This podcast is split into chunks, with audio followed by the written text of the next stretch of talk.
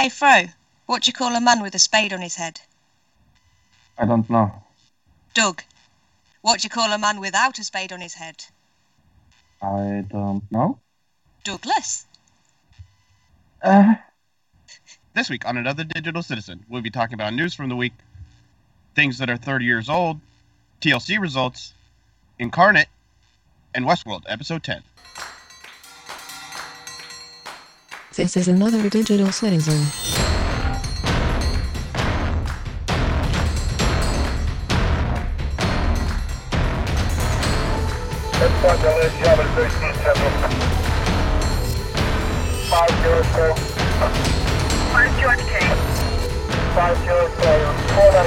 Broadway Mitchell Road. Walk. one to the first row.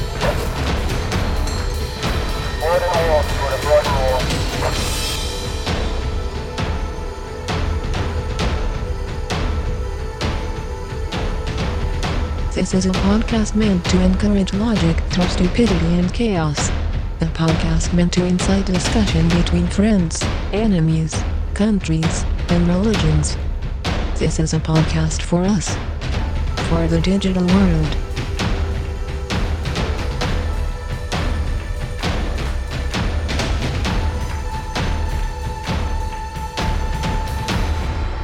Welcome, citizen. ladies and gentlemen, welcome to another week, another digital citizen. It feels long since I did that intro, but it's not. Hello, Tilly. Hello, Fro. How is your week? It's busy but sort of nervous and exciting because I'm getting my oven on Friday. Huh. Courtesy of you. Thank you. Never you. ever heard about this oven. Me about. We all know the No. palaver I've had and other things. But yeah, and also, you know, my birthday's coming up, so I'm nervous and What? excited and trying to get everything ready for that. Yeah. The birthday? Didn't know that. I know, I've kept it pretty quiet, haven't I? Uh-huh. Big secret. totally private party and everything. Nobody's allowed to know how old I am. Yeah, nope. Not at all, and we're not going to talk about it today either. Uh, so, hi, Luke. Hi, Fro. Hi, everybody. Uh, does it feel long since you turned 30? Um, no, not really. Uh, but Does I'm only feel 33, fucking long? so. because And I just turned fucking long 33, so. Yeah. And I turned Uh, 27. 37, turned- I mean. yeah. I was going to say, so you went I was back like, in the past. no, that is wrong math. I was doing wrong math. Well, I'm sure you did turn 27 at some point in your life. Yeah, 10 years ago. Yeah, it's hard to get to Yeah. 37 without passing 27. So you're kind of right. When you're 27, it seems like you'll never turn 30. So I, we'll, we'll go with that. Oh, I don't know. I felt are like you, I already are you ready for awkward uh, stories Fro tells on the podcast that he probably shouldn't tell on the podcast? Well, let me tell you about my week first. Uh, Okay. I did a lot of work this week, and then yesterday I woke up and there was snow on the ground, and I was like, "Oh, it's Christmas time." And then Ah, today all the snow, all the snow's gone today, but it was Ah. there for a brief while yesterday in the morning. So okay. nice to wake up to. Yeah, I love that. And you wake up and you open the curtains and it's like, oh, whoa, okay, everything is different now.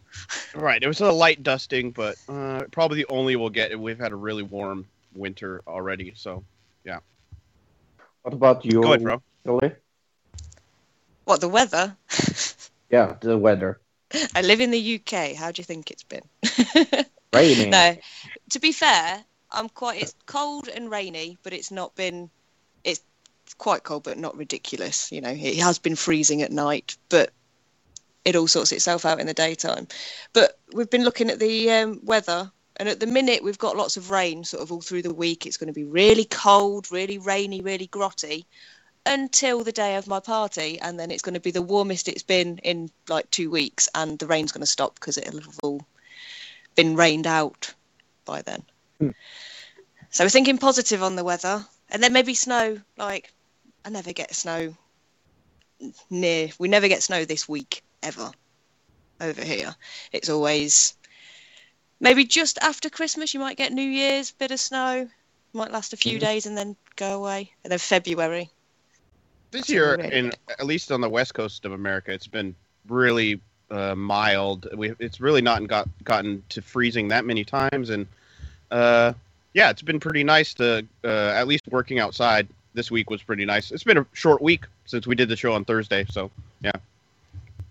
So it's time for Fro to overshare on the podcast, uh, as he uh, usually do. Brace Um, yourselves. Yes, because it's going to be awkward. And uh, I'm starting a when- timer. So if you go too long, no, just kidding. Mark it. Might have to cut it out. No, uh, but uh, all jokes aside, uh, I I found something this week that made me uh, rethink who I am, um, and it's called SonicBox.com. And and what SonicBox is is is more more or less it's uh, um, uh, paid uh, people. Uh, it's not a porn site. Like I I, I have to clar- clarify that like right away. There are performers there singing, uh, just like hosting. Uh, yeah, uh, I've seen comedians there. I've seen people that paint that are there. Like, yeah, it's it's a it's a place where people do their thing, more or less, and people can It's a like pay. of some type for Yes, uh, promoting yourself, is what it sounds Yes. like. Okay, go ahead. Yes, so it's pay, it's live YouTube, and you can pay to be in private and things like that. So it's it, it, okay. it sounds like porn, but it's not. Yeah, it sounds like people I- could use it for those means if they so wished, but it sounds like Right. it's not. I was gonna say not if what it's you going didn't for. if you didn't mention porn at all, Fro, we wouldn't have got that except for the fact that you mentioned porn. So Well, And well, then it's the Fro thing is- saying it. Well, if you would have just said that it was people uh, doing art and uh, doing music on a website, I would have never got, gotten porn from that. So I don't know how Well- you opened with that, but all right, Uh, keep, keep the, going. the reason why, Why is this I, weird, I'm- bro? Why is this weird? Yes, that's why I opened it with saying this is not porn. Because I found something really sexual this week on this page. And uh, I found out that I get really turned on by whispering. Okay. Yep. I wasn't expecting that. No, uh, me neither. Uh, so I found a girl that likes to sit there and whisper, and that is all she does. So that has now become my favorite page on on the internet all altogether. I'm sure I it's think every I- I- if you looked on YouTube, you could probably find the same thing. I'm sure it's a, a thing if it's out there for one person. I bet it's I bet it's out. I've never heard of it, but I'm sure it's a fetish for other people too. Oh, I've, Oh, yeah. I've heard of it. Oh Definitely. yeah, it is a fet- fetish for, uh, for for for other people. Everything is. Absolutely everything in the world. Somebody will. Somebody in the world will be turned on by. Everything. Here, here, here is where I get a little confused, because like, uh, like uh, Luke said, uh, there has been to be uh, whisper porn. Yes, there is whisper porn out there, but uh, for me, it's it's more maybe the personal touch of it. So, for example, when she sees that I'm online and she whispers, "Hi, Fro," uh, that is uh, something different if you catch my drift. Yeah. Is it Um, because it's um, like a sort of personal secret thing? Because it's whispering, so it's it's quieter. It's not announcing things. Sorry, I don't want to Uh, whisper. Actually, I don't want. I don't want that reaction. Uh, I don't know. I don't know what it is with whispering, but it it, it like I I looked uh, on online for other and, there this is a fetish for for other people, and I'm glad that I'm not the only one in the world because I mean. I would feel more alone, and I'm not sure if it's a weird fetish or, or, or I mean, I know people that get uh, super excited for feet, and and me personally think that is more crazy than whispering. Oh yeah, there's people that get turned on by the sound of people blowing their nose. Really?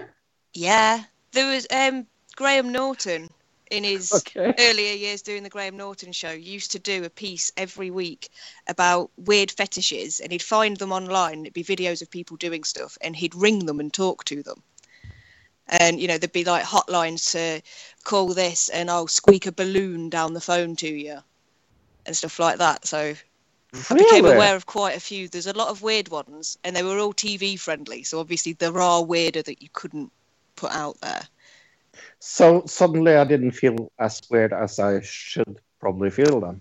Oh yeah, I went to. Um, there was a weekend in London. It was the London Fetish Weekend. I find it fascinating about the weird fetishes that people have.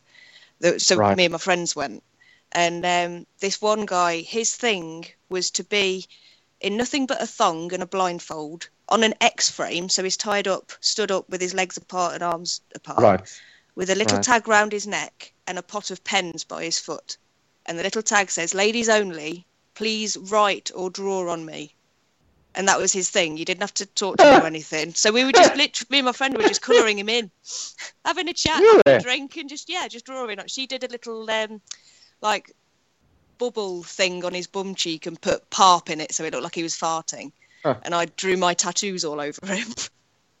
I feel more and more, more or less we- weird the more we talk about yeah, this. no, whispering is. I mean, that's not weird at all. To me, that's uh, just akin to, uh, say, like a call, sex phone line type. You know what I mean? So not really. Yeah. And none of them shout. No, they're just You don't talking in a them. sul- sultry voice, probably even Yeah. a little quiet. So Yeah. Hello. makes sense to me. All right, how's it going? All right, let's let's do some sexy things, shall we? Tends not to be. The... Hello. Well, I don't know. I've never rang one of these lines to be fair. Are you so- naked? it's Brenda. Hello, Brenda. Oh wow, we should we should open up this line. Yeah. All right. Now we're going to talk about something strange that has happened on our Facebook group that I discovered this week. And I'm not sure what I can do about it because I'm not sure what is the problem.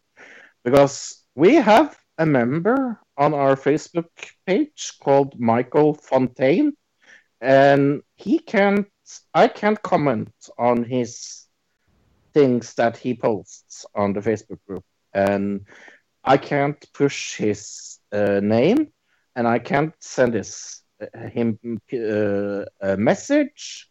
Nothing. Is he set to really, really, really, really private then? Uh, I can comment and stuff because I commented on Oh. one of his Oh, posts like yesterday. Luke. Luke commented on. Bro has on not told me about this yet, so uh, I'm generally the way Facebook works is it probably is a privacy privacy setting between you and him, so you're gonna have to Yeah. talk to him about it. Has nothing Yeah. to do But I can't- page. I can't hear hear me out. I can't talk to him because when I push his name, I can't push his name. So Michael, can you please unblock me or something? Thanks. Right. Okay. Um, That was the point. have you tried PMing him? I can't. Oh, I don't You see him even, online. Like you can't even get not- to his fa- his Facebook page. Right. Okay. Right. Yeah. Then you're definitely blocked. Um, yeah. yeah. Or he's got his privacy set, so unless you're his friend, unless he adds you, you can't see anything. That could That might be true as well. Yeah. But I want to comment on his on his things on our Facebook group, and I don't especially uh, think that should be a problem. So I'm asking him to just unblock me. Come on, Mr. Fontaine, talk to Fro. Yeah. I promise I won't bite. Hard. so let's let's uh, move on to the news of the week. Um, UK. Hey. I We- I heard some rumors that you live there, Philip. I do, and there's um, been a new legislation that's been drafted for a tax, which normally boo, oh no, they're going to tax stuff, meh, meh, meh. but it's Uh, on sugar. Well, sugar ah, sweetened drinks. as in the ones where you get a can of Coke and it's got, you know, a full bag of sugar in it and nothing else. Right. They will be um, Right. increasing the tax on it, which I've supported this since Jamie Oliver started talking about the sugar that children are, well, have available to them so readily. It's not good for them. Their their cheapest option should be the healthiest. It should cost more for the unhealthy crap that's not going to do anything nutritionally for you. Right. So yay to this new sugar tax. Yay. And I guess it's also going to be on sh- milkshakes or uh, probably No. pre-made. Uh, um, or is that say? Oh, they'll be excluded. Okay. yeah, pure fruit So- juices Yeah, will be because- exempt. Luke, Although you're Luke, advised you not to watch can't you can't tax that because it brings all the boys to the Yard. Bar. Right. That's true. yard. yard. No, the yard. Saying right. that, it is the reason that they Mhm. haven't, um, well, that they've made sugary milkshake and yogurt drinks and things exempt is because the teenage children in the UK, teenage girls especially, aren't getting enough uh, calcium. So they're saying, right, if we get rid of the sugary milkshakes and things, that's going to get them less calcium because if all they're drinking is their sugary milkshake, you know, they've they've I said it don't would know be if detrimental. drinking a milkshake is going to be advice from a doctor for you to get calcium, but It's better than it's better than Coke. If you're looking for calcium content, rather than a can Well, yeah, Coke, because- have a milkshake. because fizzy drinks actually deplete calcium in your body. Any kind of fizzy drink uh, will de- deplete calcium in your body. That uh, really? when they had you see those like things, uh, fizzy things for uh, that you take to uh, get rid of indigestion. You put them in Yeah. water, they fizz. And they always say calcium fortified on them is because they deplete calcium. So if they didn't put it back in there, it would it would just get rid of the calcium in your body. Ah, Yeah. so is it the, the carbon that does that? Because it's carbonated.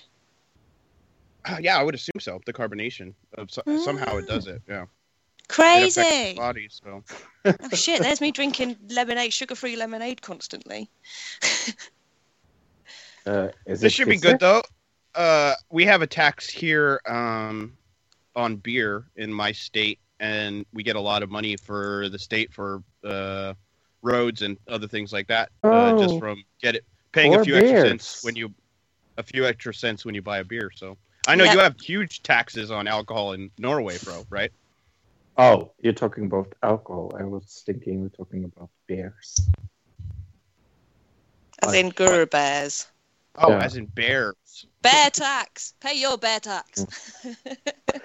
Uh, But yeah, apparently, um, Yeah. Sorry, uh, George Osborne is hoping the sugar tax will um, raise 520 million pounds that can then be used Ah. for, well, our broken government. that is money. It is, and you know, I think it's coming from a good place. This is these things should be more expensive. It shouldn't be that cheap to buy something that has that amount of sugar and no other Yeah. nutritional content. What did it say? It said the amount uh, to an extra. Uh, it says six p on an extra can of so, uh, extra can of Coke or Fanta. That's what Yeah. it says, right? So really, this isn't going to keep people in any way from drinking as much soda as they do now. In my no, opinion. not at all. Yeah. But But it is people, going to get a lot of money for the for the government, exactly. yeah, to and do it's coming from the right place. good things with. you never Yeah. know what's going to happen with the money, but hopefully it'll Oh go to God, good, good straight use. in their pockets. But the the idea's there, and maybe if all the corrupt people get overthrown, come on, let's have a revolution. Money's going straight to Estonia. All right, move on. Uh, so Luke, you uh, talking about our Facebook uh, group? You posted one of the most beautiful pictures I've seen in a while. It was such a, a image. It was a powerful picture of a, a, a Indian kid, Well, Native American. Native American, yeah, not Right. Indian. Sorry. That can be Uh, confusing because Yes, of it it, could. Yeah. so, sorry if I confused you. Um, but anyway, uh, she is nose to nose to this policeman in uh, Well, police yeah, as much as she can be while he's got like a face Yeah. shield. Yeah, and uh, I, I just love that picture. And um, that is back to the North Dakota protests. So what is happening there in North Dakota? Well, from what I've heard, they're still there. Uh, they're the camp is still uh, holding ground uh, just to make sure that nothing changes. But over the weekend, uh, I think starting Thursday, Friday is the first time I saw people actually posting stuff of them actually starting to go. But um, over the last few weeks, uh, there's been a big organization by uh, some veteran groups and specifically uh, one lady, and she got together. Some reports were 2,000. That was uh, mainstream media, and I heard up to seven to 10,000 uh, U.S. military veterans from all branches of the service going to Standing Rock uh, uh, Thursday, Friday, Saturday. So they were uh, basically there to stand in front of the protesters, in between the protesters and the police, uh, was the plan. Uh, and then early this week, um, the Army Corps of Engineers decided to deny the permit to go through the land, uh, the Army Corps of Engineer land that they were, the oil company was planning on going through. Yay! Yay! All in all, a good ending. Um, Good I don't know if this would have ended up happening if those thousands of veterans had not gone there and really brought that attention. I don't know if they would have been forced to do it as, as much. You know what I mean? Yeah. Um, well, this is just an example of the, the people do have power and can, if everybody comes together. I know I sound like an old hippie, but if everybody comes together and says, "Hey, no," and stands Right, their you are- ground. The thing is, I saw a lot of interviews with uh many of these veterans, and not all of them, but some of them that I saw, they were, you know, conservative Republicans. These are people. These weren't um, uh, liberal hippie type. We're gonna go protest something. These were guys that were there, like talking uh, oath keeper type conservatism, being like, we're here to protect the people from uh, foreign and domestic forces meaning they're there Yeah. to protect from a foreign aggressor against people. So they these were people that were taking their oath to the military very seriously. Is what it came down to. Pretty interesting. Yeah. Because it's kind of like the two sides coming together, which is strangely a lot of what I talked about hoping would happen uh, after the whole Donald Trump thing, and hopefully that's kind of what is happening. It sounds like that. Well, at Well, yeah, least for now. got a mutual Yeah. enemy. It's like the aliens thing. Like racism won't stop until we've got aliens to hate. Everybody's got exactly. Donald Trump. You can funnel it that way. Uh huh. Or you know, the monkeys take over the planet, but whatever. Woo! Planet of the Apes happens, and then Oh, we, of we can hate them. Yeah. So, uh, I I uh, read in a Norwegian newspaper this week that uh, Donald Trump uh, called uh, our Prime Minister Ar- Erna Solberg back uh, after her just like len- lending a message, congratulations with the election. Um, so there has been some Trump news in Norway. But um, more than that, uh, Norway wants to find out what Trump's policy is on Russia. And uh, I guess that's a good thing because he loves Russia, kind of. Loves So Putin, Well, she's at least. He's at least said in the past that he would rather deal with them than fight them. That's Fight what it them, yeah. sounds like. yeah. But- and he, he says he's got Donald Trump lies, Vladimir everybody. He lies about oh, basically everything. What? So, Putin. What? but he this just could says affect what the. he's told. Go out there Or and be a dick. Okay. I think he just says whatever pops into his head sometimes, and then it's sometimes what he's told by Alex Jones. But um, it could affect the thing we talked about in the past with the 330 to 400 U.S. Marines uh, Right. going in January. That that whole thing could be totally sidetracked if, let's say, Trump went to Nor- uh, talked to Norway and said, "No, we're not yeah, fighting them. F that." You know what I mean? Yeah. Uh, I I, that I thing really hope. sidetracked. So Yeah, I really hope that's the case, to be honest.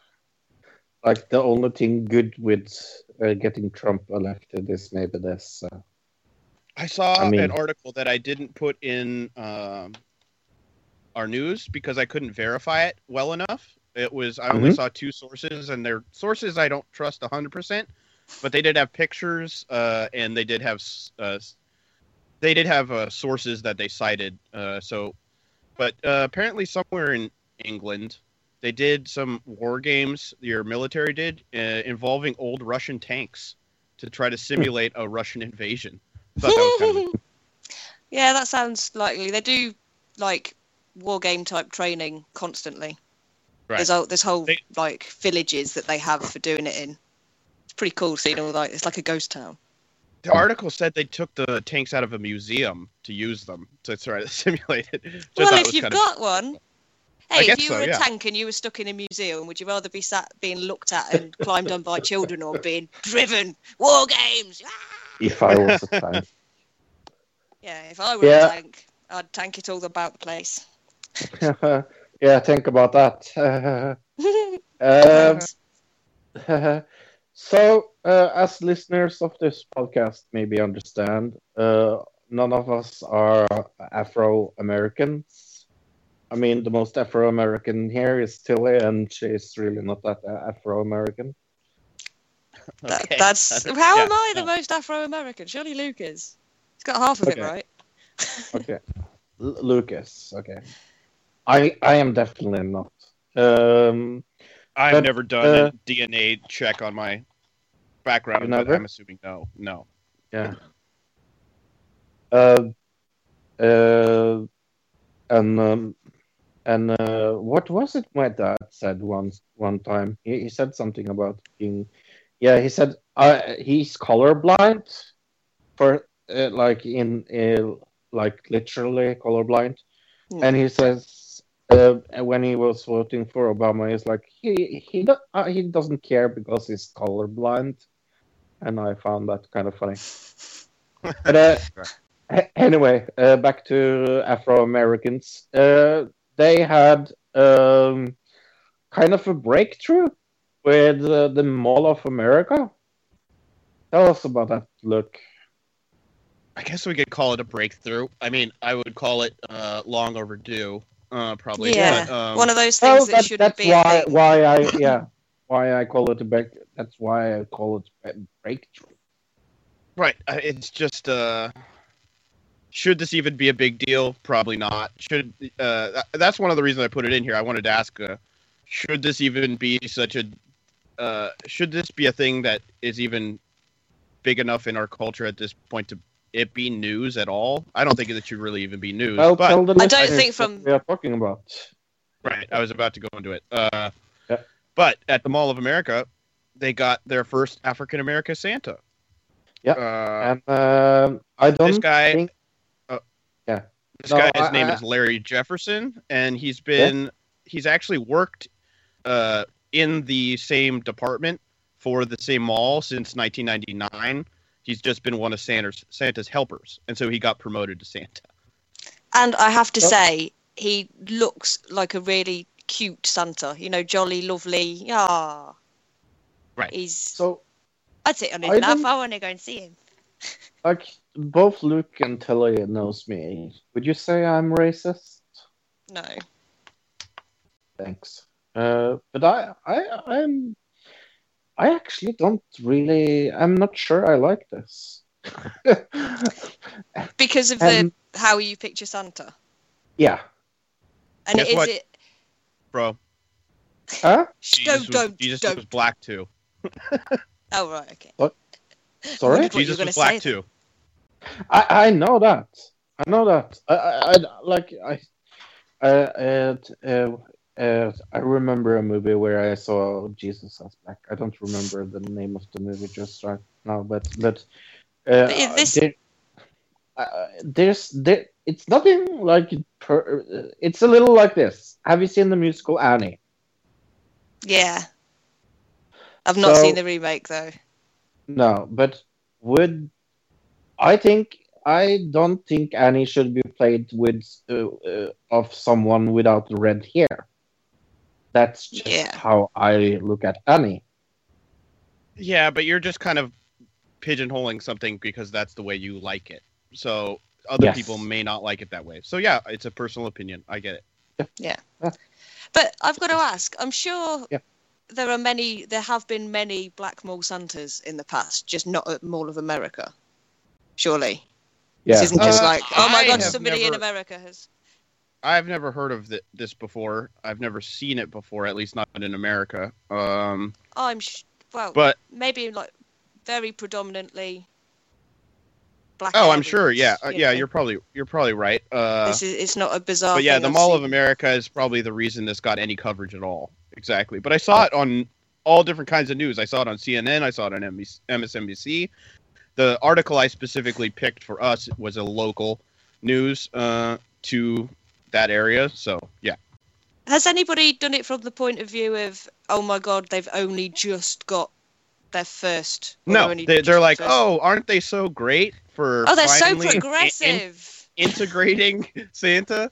like, Oh, good god. yeah, it's Yeah, a little silly. That feels a little late, yeah. hmm Like, uh, like I, I personally don't mind it. Like, I have nothing against it. It's not like I'm going outside and protest against it. I like, yeah. but m- my personal opinion, I wouldn't. I Right? wouldn't- Did you you saw the picture of this guy though, right, bro? You saw it in the Right. article, Right. Yeah. and he does. He looks look like the part. Santa. So Yeah, he looks Yeah, he like looks like Santa. He's got Santa's nose. He's got the cheeks are really what makes it. I to me, yeah. So, uh, maybe it was a new chapter for the world. A new chapter for Mall of America. Go Go and get out of the 50s.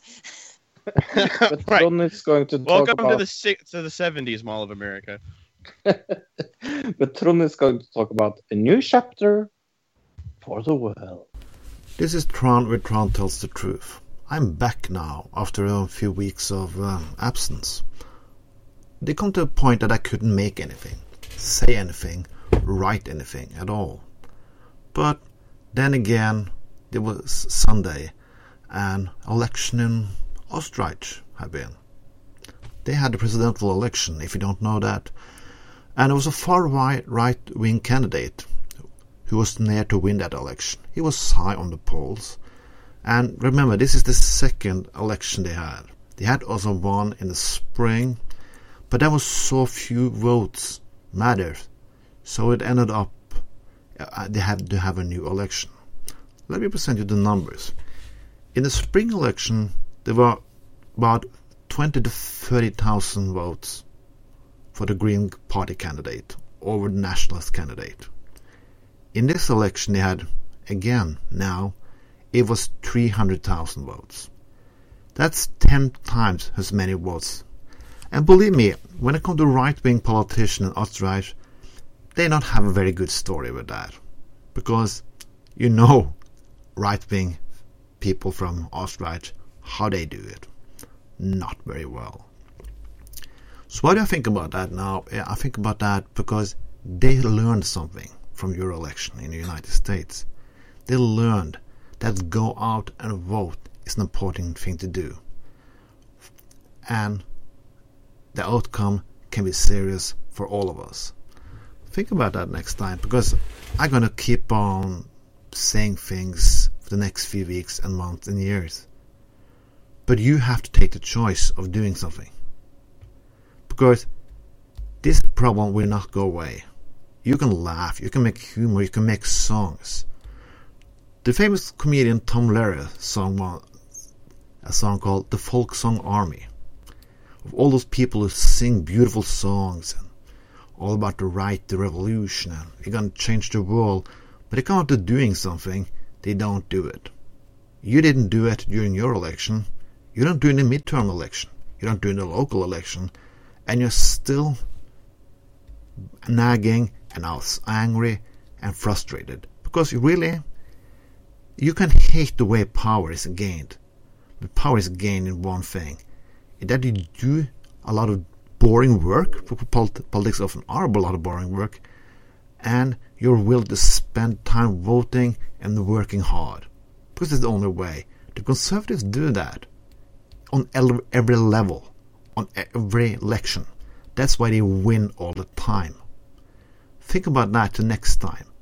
If you want to let this shit going on, do it. It's your country. But then we have to think about something else here in Europe. And it's not you leading the free world. This was Tron with Tron Tells the Truth. Have a nice evening. So that was Tron tells the truth. We have something. It's it's really really weird. But Tilly, guess what? What? We have a email address. It's it's so it's so strange that people maybe I, I don't think people know about this. I don't think we have said anything about our email in the last 60 shows because uh, I mean I mean our email is another digital citizen at gmail.com. And or as I say it, Yeah, another digital as- citizen. I'll say it again. Another digital citizen at gmail.com. But I have a theory. it doesn't work. No, I Oh. have a I have a theory. Um, Yeah. My neighbour was got his emails up on his phone. He's just got a new phone and like got the email app up thing. And Yeah. if people on our Facebook group haven't disabled their Facebook from emailing them every time anything gets posted, they're getting Yeah. spammed with another digital citizen, another digital citizen, another digital citizen. Ah. So I don't know if that might be turning people off. But if it is, guys, you can sort it out. You can go onto Facebook and change your settings and things. You have to ask the guys I how to do it because what it is. I think it's It that is. email It is, is an ancient technology from the Me- Mesopotamian era. yeah. So just Facebook us, drop us a private message or something, or Yeah. stick something on the wall. Do whatever. Let us Oh. let us know stuff. Or you can block me, and I will tell you uh, on on on our podcast that you have blocked me, and I don't like it. yeah, there you go. That's a Uh, good shout out. yes, that's how, it gets get shut up. he may, yeah, So- he may just have his settings set to uh, anybody he does who's not his friend, like Tilly said. So he might I- have not I have don't. blocked you, but who knows? It, it We'll see. was Hopefully, we'll get something from him. Yeah. But uh, check out our Facebook uh, page, and you can see the picture that I was talking about. Talking about some TV now. Uh, and I'm going to start uh, for once. And um, uh, the reason why I'm going to start is because I'm now have maybe seen more episodes of this than the person that has uh, recommended it. Because this week I saw Hall of Three Percent on from Netflix. All of three percent. That's an interesting sentence. Yeah, Right, that is an interesting sentence, but yeah, I get what you're saying. Uh, Yep. Yeah, I watched the rest of it uh, this week as well, but um, what holy you good, holy shit! What a good show. Yeah. Uh, did you try it all with uh, out the subtitles with the uh Uh, because no, okay on uh, Netflix uh this is one this is one of the only shows I've ever seen them do this, but they had the option in the option settings you could either do subtitles or you could do dub voiceover. So I Oh, tried the voiceover for a little bit, but it still had the subtitles and they were so different. It was it, it's pretty funny if people want to go try that out. I did. Some- I did not do the dubbed version. yeah, no, I I watched I watched most of it with the subtitles. It's much better that way. So yeah, But uh, it was a really good show. I'm I'm I I am uh, a little like surprised how good it was. yeah, very good. Uh, uh, the young actress in it that I've never seen her in anything. She's very good though. Yeah, I loved her. Uh, other than that, I uh, started watching Kingdom. Uh, that is full of. It's a, a series about this MMA uh, guy that's kind of uh, a dirtbag and kind of also a good guy that's trying to keep his uh, uh, the MMA training office open. So I seen the first season of that, and uh, I kind of like it, but kind of don't. It's kind of it's kind of weird because I I, I, I can I think it's the drama elements of it I don't like, but uh, the actors are really good. Like there there are some really stupid storylines in, in that show, but I I I'm going to see season two, so it's it can't be that bad. I mean, I watch a lot of shit. I know people say that, and I'm I'm a little uh, upset. Uh, people saying that all the time that I watch all shitty show, but but I, I actually watch a lot of good shows as well. I I don't only watch Hannah Montana on repeat. So Don't No, you just watch everything, bad don't for- you? don't feel bad for your own eccentricity eccentricities, bro. F other people and what they want want you to like. That's what I Hell say. But this People week I watched. Uh, actually, I got caught. Oh, is that it, Fro? Or no, no, I, was just going to say. Well, people have told me this week I'm I'm kind of okay, so well, they're weird. Uh, uh, I I got caught up on a lot of stuff this week because uh, the holiday, the you know uh, Thanksgiving last week, and then I had work a bun- and I had to travel, so I kind of got backlogged on a few different shows. So I watched like uh, four episodes of Big Brother uh, over the top, got caught up on that. Two episodes of Frequency, uh, four episodes of Timeless, and then three episodes of No Tomorrow. Uh, and then in between that, I kind of watched some uh, more of uh, Always Sunny in Philadelphia, which Hey. it's getting a little more cookie cutter as the seasons go on, but I'm still enjoying it. Um, I'm really enjoying Timeless though. That is a pretty good show. Uh, I think Timeless is is is one of the biggest surprises this this uh, right year. I, I, at the beginning of them, uh, between Timeless and Frequency, the two kind of time travel shows. Yeah. I thought Frequency was going to be the better show. yeah, and towards the end of the seasons, it's starting to switch. But we got a couple more episodes till the finale. We will see what happens on that. So, Yeah, frequency was really really good in the beginning, and uh, then uh, I feel like we're going to get a really good cliffhanger at the end of it, though, and so that could make up for this kind of slow part right here in the middle. We'll see. So do you think she's going to get her sister back as a cliffhanger? Uh, mm, I so I think something like that is going to happen. It could be Yeah. like in a different vein. Maybe she'll get her back, but she'll be like Some someone else? yeah, Yeah, something like that. Yeah. Yeah, I was thinking, I was thinking a coma maybe. Yeah, that would be uh, cool of them. yeah, or Yeah, she could be like I don't know. She could be uh, Kim Kardashian. That would be a good twist. That's never going to happen, but that would be funny. If you want to see a, a show about time travel that it makes no sense when it comes to your time travel, that is a really good show. Oh, it's so Makes no sense. Yeah, it What, makes. Frequency? Yeah, Well, there's no time travel involved, so it's they talk Well- through time. Yeah. well, it's there are things that that changes there that shouldn't be changed and things like that. So, but it's it can yeah, be. but then you're you're stupid. starting to get into like the butterfly effect and like all that whole Yes, concept, and yeah, yeah. I know. Tell it. Yes, I um. Well, I started watching the latest episode of Brainwashing Stacey with Stacey Dooley ah, good this one. week about big game hunters.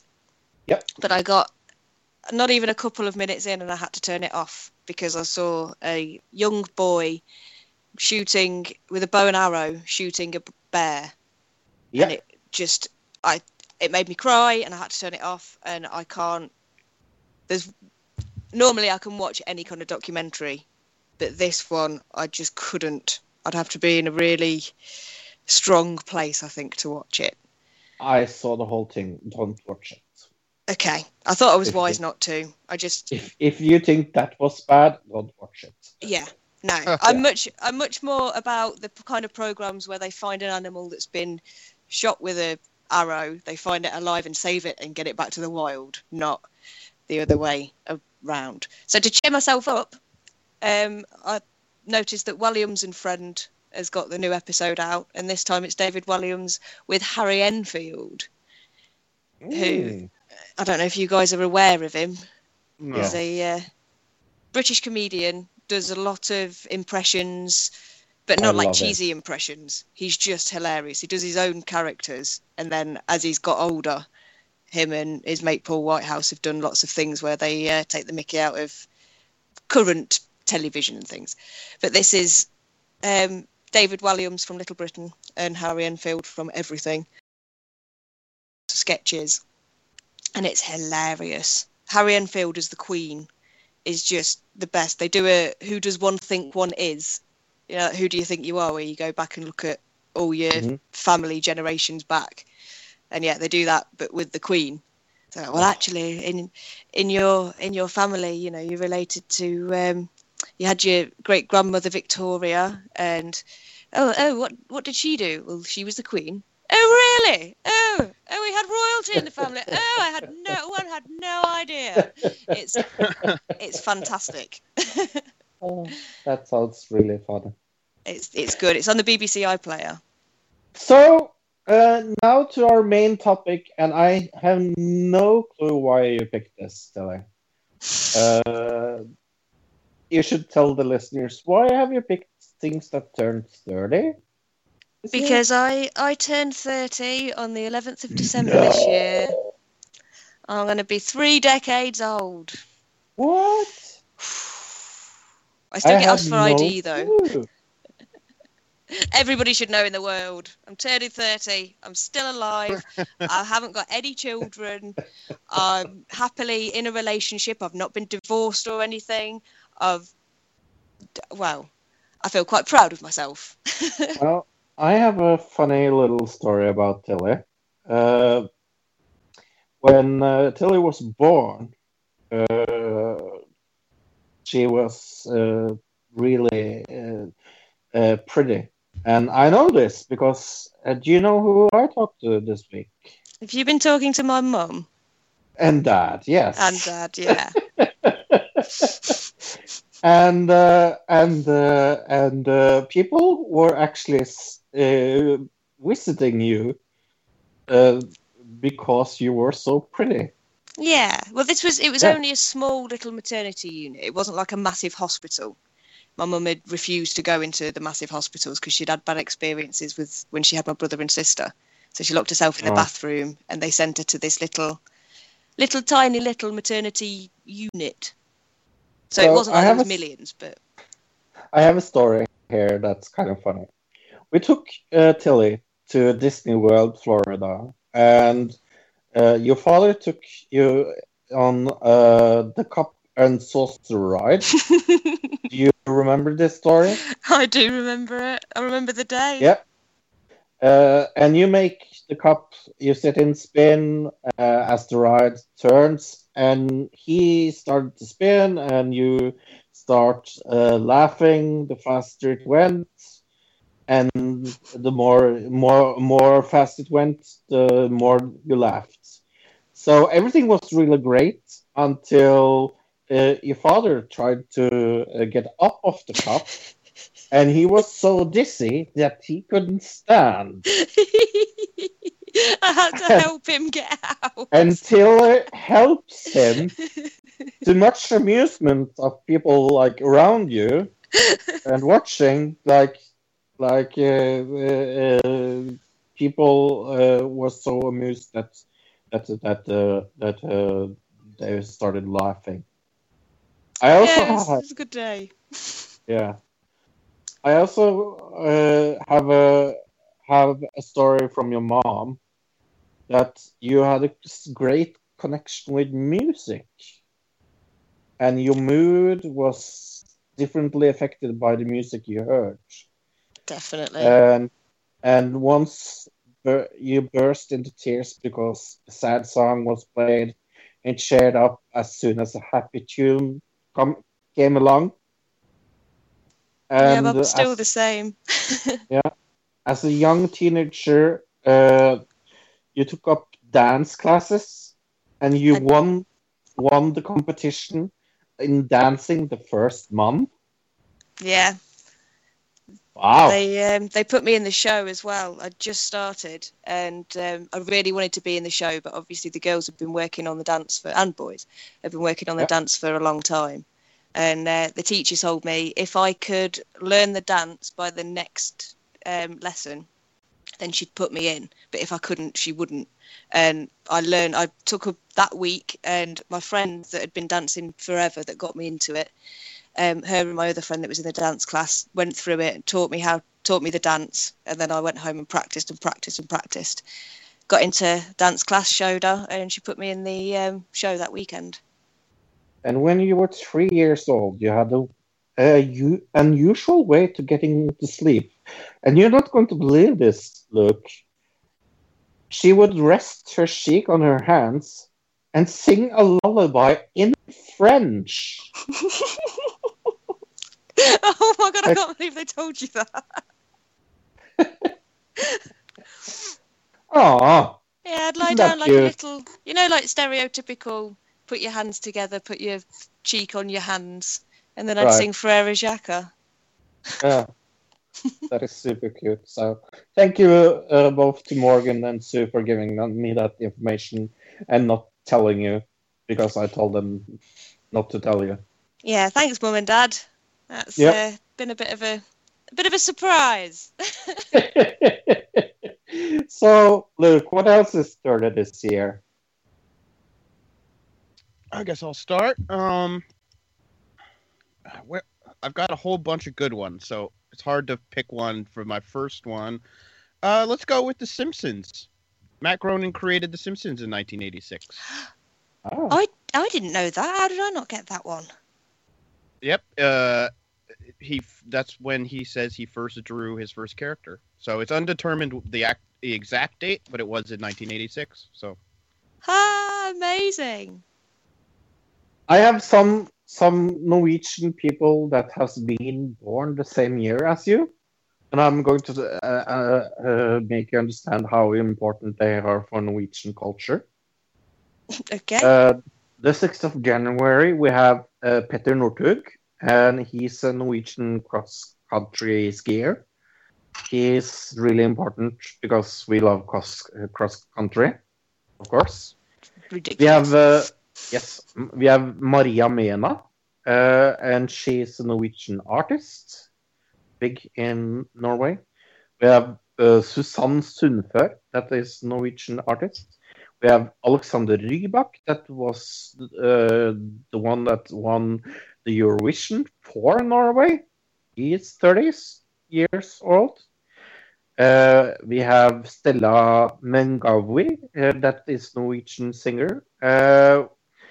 We have Thomas Morgenstern, that is an Australian ski jumper. Emmy Rossum, that is a, a actor from the USA.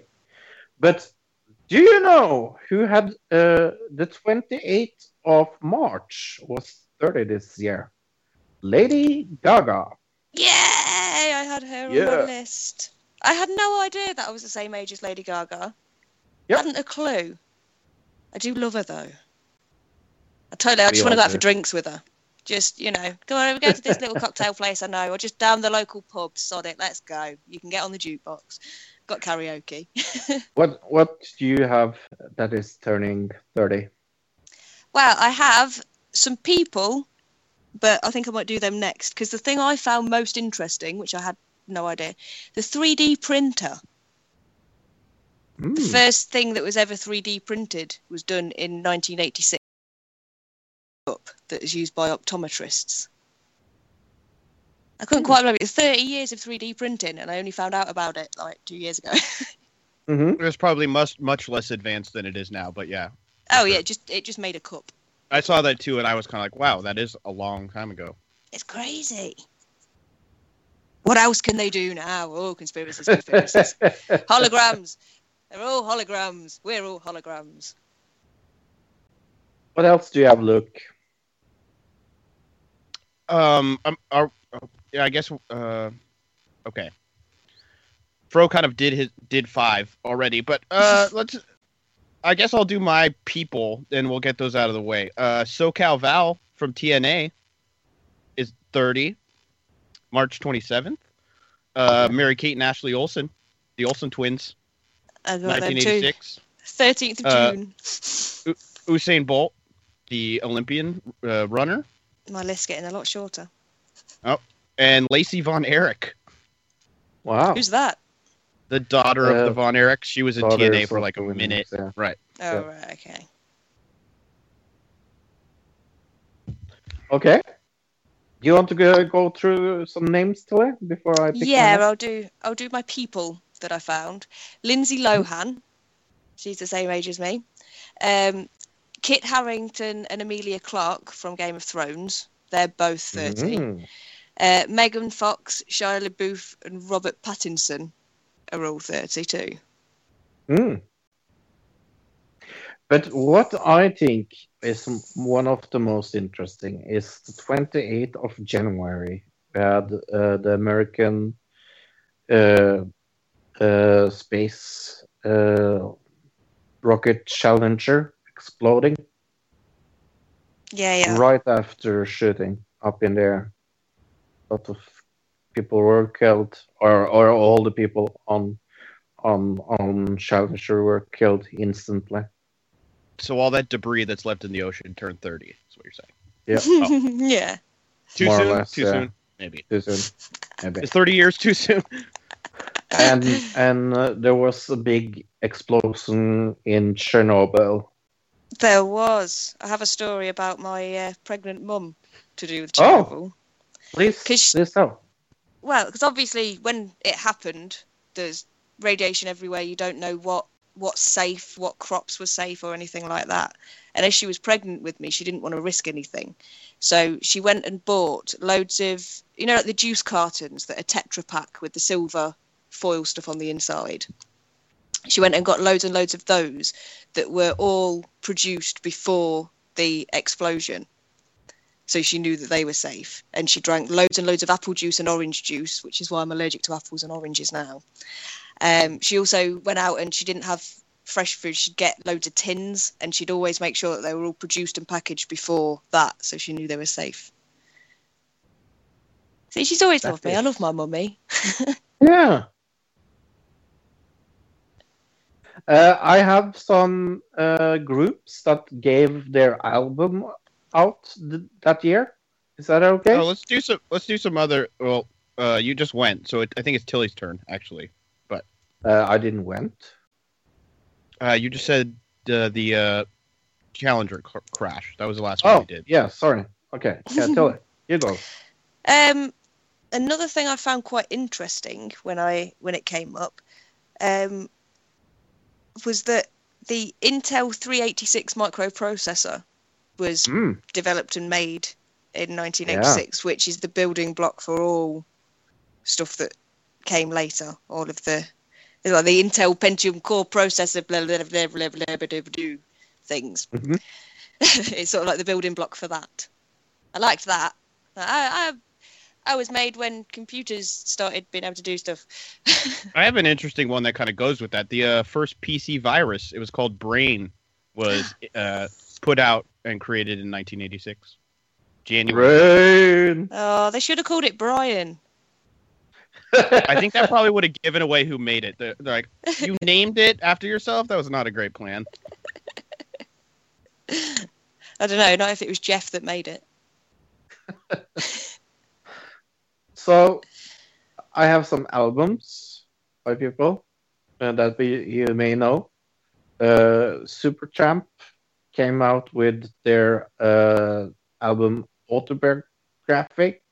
Alice Cooper with uh, what does it say? Cone Rider. Okay. AC/DC with Who Made Who? Uh, the Smiths with The Queen is Dead. Uh, Paul Simon came out with Graceland, a really good album, by the way. And Metallica came with Master of Puppets, one of my Oh, yeah, I, I knew that one. Yeah. Yeah. And Bon Jovi, Slippery When Wet, and Madonna with True Blue. Yeah. There are another two that came out. We had the Slippery When Wet tour video. I remember running around to it.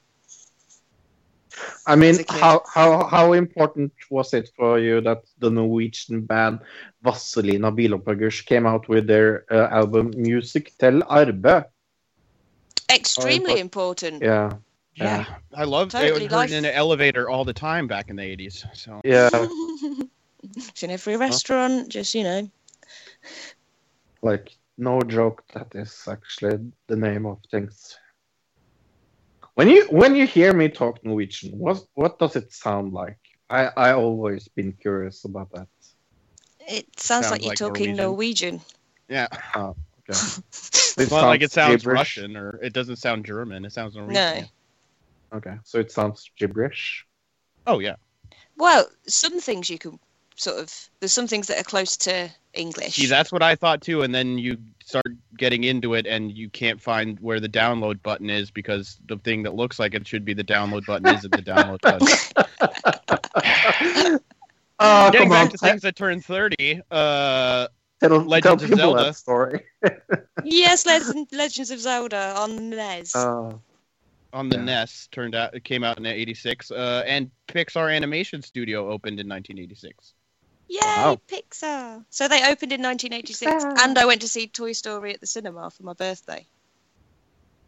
That's weird. Not for my first birthday. Oh, I was gonna obviously. yeah, I was I was just going to say I hope that wasn't in the 98. no, it was 97, I think. Toy Story. Tilly's I believe show it was my Timeless, birthday then. Apparently, so, do you know who won the Peace Prize the year you were born? Oh no, I don't. Elie Wiesel. Do you have any clue who this is? No clue at all. Okay. Uh, this is uh, according to Wikipedia, because I didn't know, to be completely right with you, he was um, uh, gotten the Peace Prize uh, for his um, fighting against uh, uh, the powers uh, that was in Auschwitz under World War Oh. II. So that's why we don't. Yeah. seems like they waited a little while to give that one out. Um, all right. Yeah. Do you want to know um, what the charts were doing? Who was in the charts? Oh, please tell me. All right, it was a Thursday. I know that much. Um, the number one in the USA was a song called "The Way It Is" by Bruce Hornsby, Hmm. which I've never ever heard of. Him. I don't know if either of you guys him or the song. Never. Oh. But then number two was the Bangles "Walk Like an Egyptian." So Ah. Yeah, I've heard You of know. both of those. Yeah. I know that one. And uh, the number one in UK, which I love. I've known this for a while. and When I found it out, I just kept on to that little nugget of information. The number one on the day that I was born was Europe with the final countdown. Diddle-doo-doo. Diddle-doo-doo. I enjoy that. Yeah. I just have a few a few more. I guess we'll just kind of wrap this up. But uh, Short Circuit, the movie came out uh, Did in '86, okay. May And Ferris 9th, '86. Yeah, it was a good movie. Uh, Yep. and then I guess my last one that's not really it didn't really turn 30, so I kind of put it way down on the bottom of my list. But Iran Contra happened uh, 85 to 87, so 86 was right there. That's all when all that was happening. So Ah. And um, the South Africans censored the press on my birthday as well. South Africa censored the press. There's a bit of a, a. There was a lot of other downsides and down things. Oh, and on the 11th of December in 1990, so a few years later, Ivana Trump filed for divorce from Donald Trump. oh, I love when we can talk about things that actually has something to do with this year. Yeah. Yeah, so from me, I want to wish you a good happy birthday on Sunday. Thank you very Uh, much. and I, I, I, I, I really hope that you will make good things in that fucking oven because I mean, I, I never, never imagined when uh, uh, we, we started talking about this oven that there would be so fucking much uh, to do around it. There, Yeah. there- it's been the curse of the oven. I might as well have just built one. To be fair. the amount of time it's taken and money that's gone from here to there, then back again and up and down. And oh, Oh. god, just give me a bloody oven and let me bake a cake. Yeah, it's it's it's quite genius how how they trolled us. Totally. But Yeah. oh well. Screw you, Argos. Yeah. Talking about that, but uh, anyway, uh, happy birthday, and and uh, I know that next week we will uh, talk about how fun it was. If you remember anything, at all. Knowing all my other birthdays, I'll be home by like 11. I have I have a strange feeling that Tilly won't remember a fucking thing. no, but I do have my friend Neil coming, and he's a really good photographer. So I've asked Oh. him if he can sort of document everything. I Get lots of lovely pictures of us all. So I've got one of my friends Well- has bought a ball gown. Make sure he uh, covers the end of the night. The beginning maybe not so important. The end of the night probably. Well, I only select photos from the end, though. I don't necessarily want to remember it all. Well, if he's a But I'm good if he's a good photographer, he'll know what to shoot. yeah, he's he's done a lot of um, the parties of friends and things. He he comes along, he'll come and get drunk, still party and everything, but he gets really good photos while he's doing it. It's cool. Please don't take any Britney Spears pictures of Tilly. I don't need to see that. Britney Spears pictures. Yeah. Like I'll, Don't know what that is, but I'll, I'll leave. I'll when leave when she comes out of a- uh, of a car, for example. ah, yeah, there won't be any of that. There, I've got like Good. four pairs of underpants to wear. I've even got a pair of like, overpants. Oh, That okay. I was like, what is he talking about? Britney Spears photos. I was like, Yeah. that is well, I, I am wearing a dress, but I definitely have. I bought some pants that are the same colour as my dress, and they say 1986 on the bum. so I've got those. If I fall over, that's all people will see. They'll go over my tights, so you'll just get big turquoise bum and 1986. Plan for everything. Yep. A good year. So, Luke, we decided to uh, split up the Westworld review of this episode because this is a fucking long episode.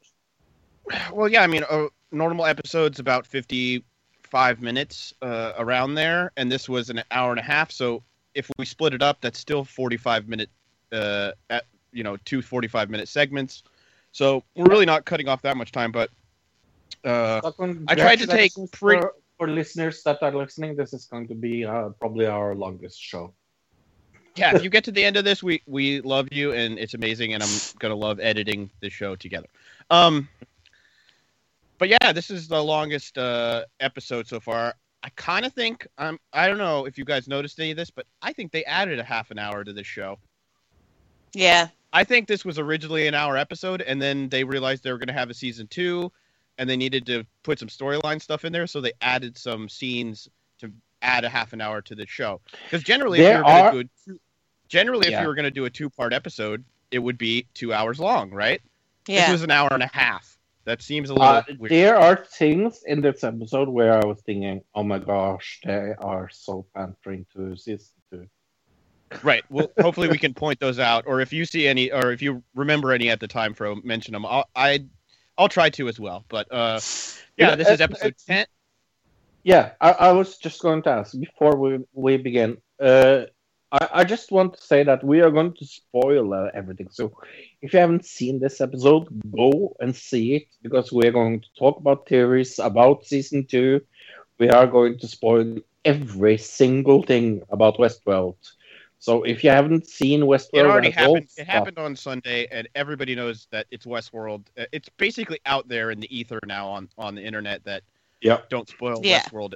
Uh, so, but we're talking about it. It's Wednesday. It's already happened. Uh, if you're if you keep listening, it's not like we haven't spoiled it already, Fro. That also. Yeah. So, Yep. um, Yeah, you can always just fast forward, guys, if you've not watched it, because it will spoil it for you. Just fast forward a bit.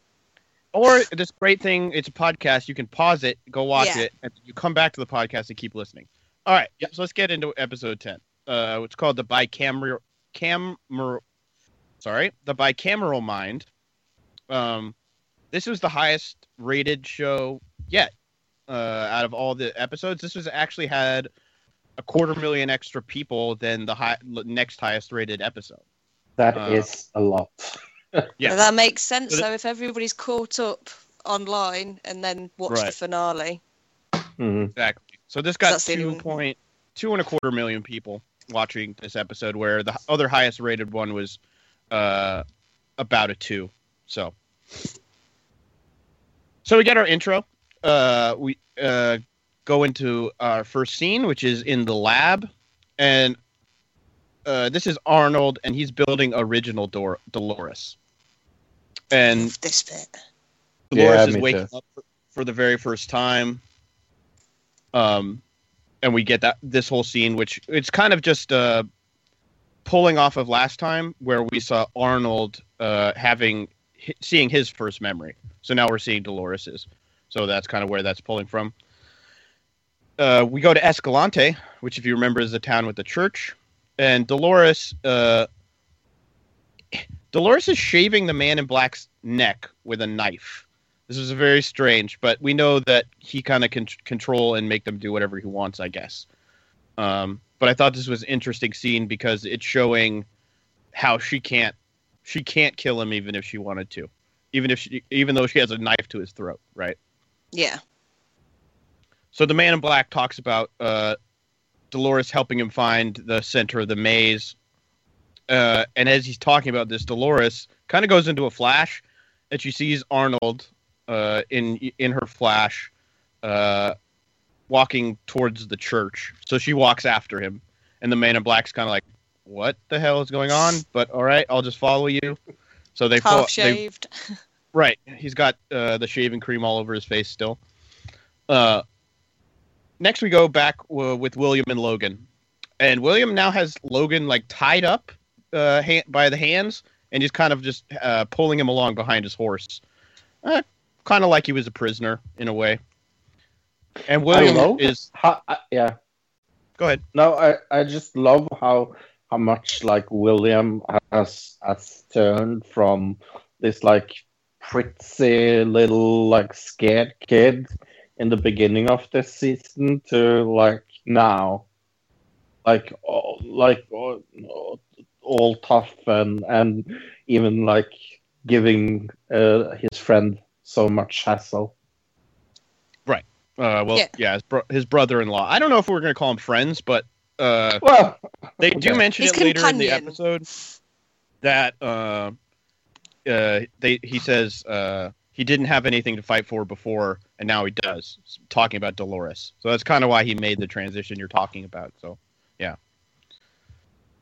Uh, but uh, William is obviously still looking for Dolores because that's where they left. They left the Confederado camp last episode, uh, and William and Logan ride into Lawrence's gang's camp. I'm not really sure how he knew that Lawrence was here uh, at all, but he does. Uh, and we go, we kind of get a, st- it starts anew again, kind of, because Teddy's back on the train, and Teddy's at the beginning of his loop again on the train.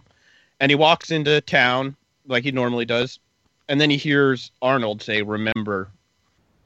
And he does a flash uh, to the town, and it's uh, the town is just full of dead people, kind of like how Dolores has seen before. And he turns around towards the train, and he sees Dolores, and he sees a wolf run by, which we've seen this wolf in one of Dolores's flashes, Yeah. but this wolf really doesn't come up in storyline at all. I think it's just there for aesthetic. But we've seen it a couple times. Maybe they were like, "Oh, we got a wolf. Let's use it again. We've got it. Yeah. You know, we paid for it already." so They Teddy don't have is to a- pay. They don't have to pay it, Luke. It's mechanical. oh right sorry it's a robot robot wolf um teddy kind of uh is he's in this flashback uh, or flash i guess we'll call it and teddy gets snapped out of it by the big redheaded guy who he normally bumps into on his um normal loop. And when he gets bumped out of it he just pulls his gun and shoots the redhead guy. And everybody's kind of freaked out by this. And teddy uh runs back towards where Dolores was, gets back on the train. Uh, and where I'm assuming, uh, well, he yells Dolores, and then so we assume he's coming to, he's going to find Dolores, and he thinks that Dolores is leading him in his visions, is what it seems like. Back at Escalante, Dolores walks uh, to the church. She's kind of like a zombie uh, walking towards the church, uh, but we know in her memory she's following Arnold, and the man in black is following her, of course and we get a Dolores uh, costume change here, where she goes from the uh, uh, I want to say jeans and t-shirt, but it's really more like uh, jeans. and- Cowgirl wear. Cow, yeah, her cowgirl wear, I guess. Uh, and she goes to the dress, the purple dress, so we know we're in the past. And Dolores finds Arnold in the church and tells him, uh, "I know where your maze ends." And she walks outside to show him, and we get another closing clothing change as she uh, walks into the graveyard right outside the church. And Dolores, uh, the man in black, wants to know what the hell's what the hell she's doing, and Dolores says the maze ends in a place I've never been. So d- even Dolores still can't figure out where the end of the maze is. And Dolores goes through the graveyard, and she finds uh, her own grave. So it's a gravestone with her name on it.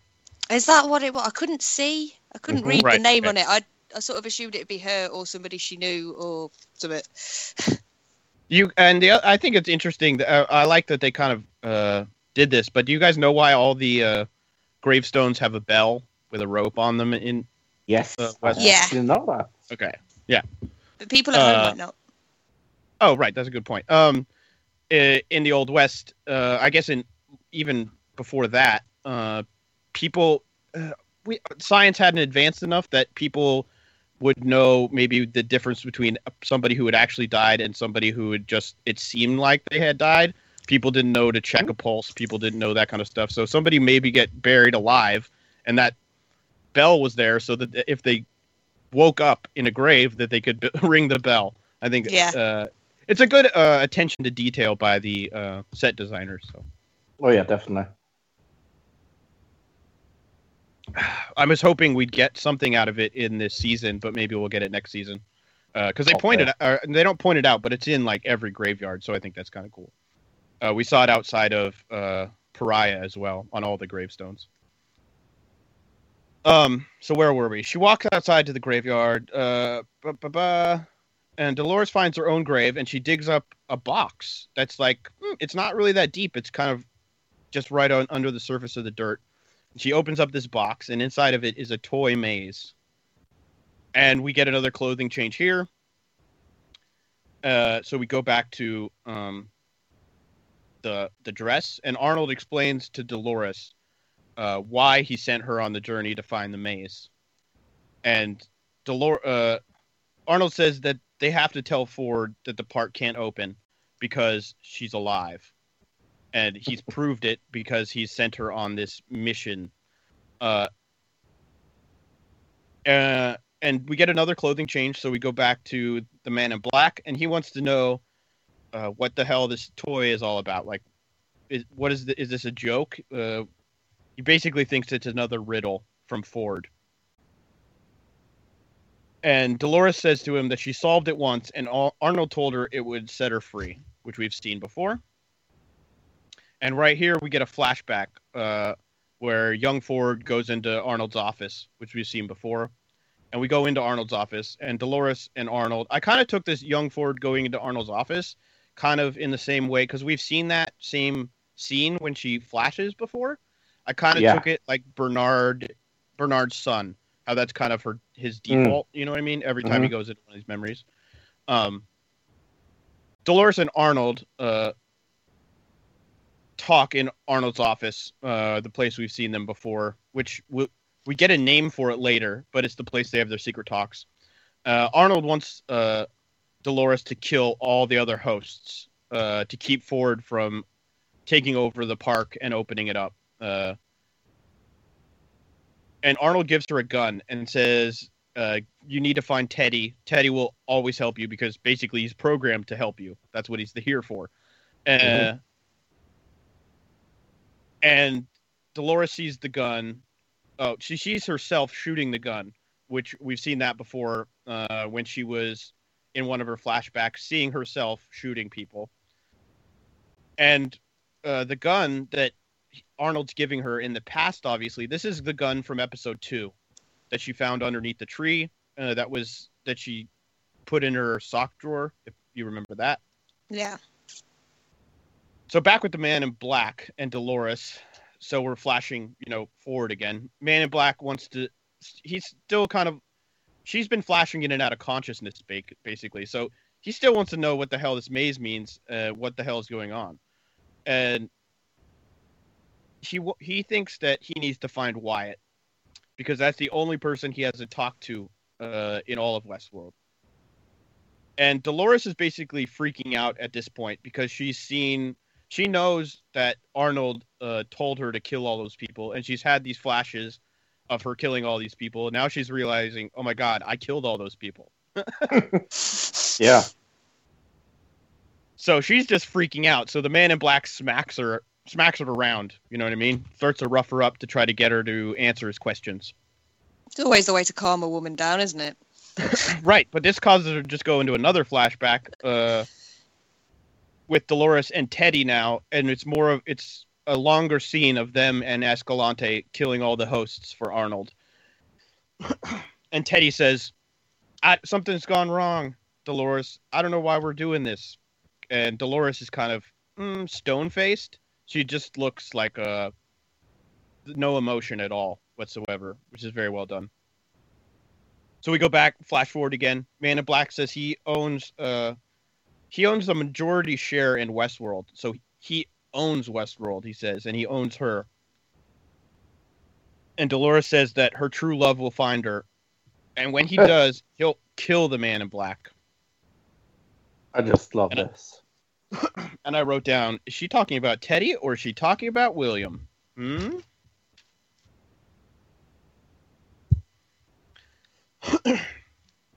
so we go back to William and Lawrence. And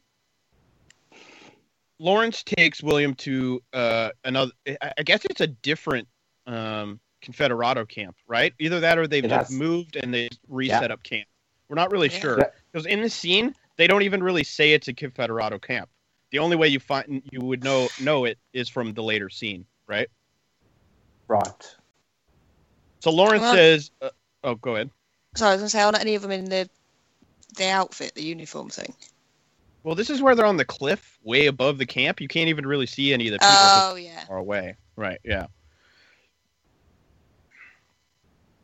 And Lawrence says to him that uh, if anybody knows where Dolores is, uh, these guys will, because they were the people that were chasing her, obviously, in the last episode uh, before she Right. flashed. Uh, and Logan was like, "Oh, that's a great idea. Go down there and take on sixty guys with just the two of them." And William just punches him in the face and tells him to shut up. I Uh, love that. So we go to the train station, which we've seen in the past. Um, I think in episode two with William, and Lee is talking to Charlotte uh, about getting Ford's job when Ford gets fired, because somehow he found out about that. I guess probably because he just kind of assumed it because of Charlotte trying to get the information out of the park with the A- Abernathy father. I guess that Mhm. he's kind of deducted it. So behind them, uh, on the wall, it says "Welcome Delos Board."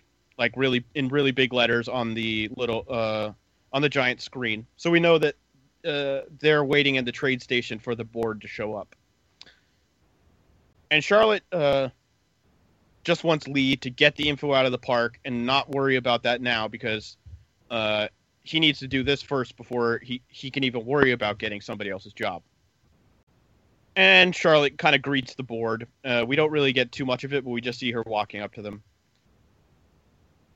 So now back at the body shop, which we haven't been to this episode, but Maeve uh, wakes up uh, in the body shop with Felix, and she adjusts uh, Hector's settings because obviously the two of them died together, and they've just came back to the body shop together. And we find out that Armistice is also there, and she also adjusts Armistice's settings. So she's kind of got her crew now. Uh, Maeve does. Uh, we go to Her Ford's posse. office. Her, yeah, I guess her posse. Uh, and Charlotte tells Ford the board wants him gone after he reveals uh, his new story. So Charlotte's letting the cat out of the bag here. And Ford asked, uh, "What if I smash all my toys and go home? Aren't you worried about that?" and Charlotte basically says, "I I know you better than you know yourself. Uh, you're not gonna, you know, you spent your whole life doing this. You're not gonna go smashing up all your life's work, basically." And here I was thinking, oh my god, uh, Charlotte has to be non-human. I I have had a th- theory of her not being human since she showed up, more or less, because she's so freaking young. Right. That's yeah, what I she's said. so Wh- when so did in I say tune with that? everything going on. I said that the first episode. I don't know if you were here or not for that one because you weren't here for a couple re- reviews, but I had Right. pointed out that this is the lady who's running all this, uh, and Yeah. look how old the Man in Black is. I think she, uh, in earlier episodes, Ford said that they basically have the technology to make people live forever. So I don't think that I think she's a robot, but she has a human mind. Right. Right. She doesn't have a mind like the hosts do that can be controlled I agree. she has a host body that has a human mind. So Yes, uh, I agree. that so that she can live forever. But I agree with you, Fro. Totally. We just haven't. We didn't. We still don't know uh, by the end of this. So Oh no! Oh no! No! No! But I, I, I was thinking that, and I, I kind of feel there was proof of it this episode. Kind of. All right, you'll have to point it out when we get there. Yeah. I Yeah, don't- it's I didn't really, really much later. Okay. Um, I know we get proof of somebody else uh, way at the end of the episode of being a host, Yes. but we'll talk about that.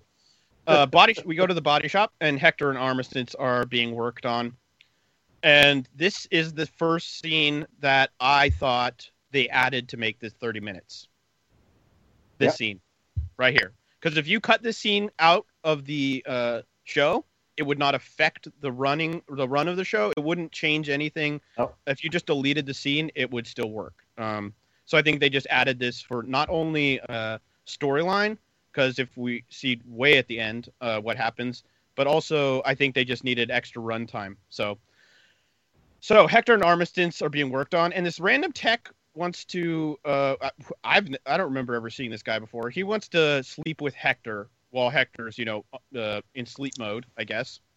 Well, he's offline. All right, and the other tech, he's like, uh, uh, "Don't get us caught, because if you get caught, I'll get in trouble too." Every wall in the entire lab is made of glass. And there's blatantly going to be cameras. How does They keep looking anybody get away with cameras. anything in this place when every wall is made of glass? I'm so Yeah. confused by it. I think I- I everybody. I, think it's that. aware. I think it's just as long as they're raping the robots and not the staff, they're all right. I guess so. I don't know because we uh, in the past we've seen that uh, what's her name Elsie was going to get that guy in trouble. So it yeah, I think maybe just this floor they don't worry about it. I don't know. You have to suspend disbelief is what it comes Yeah. down to.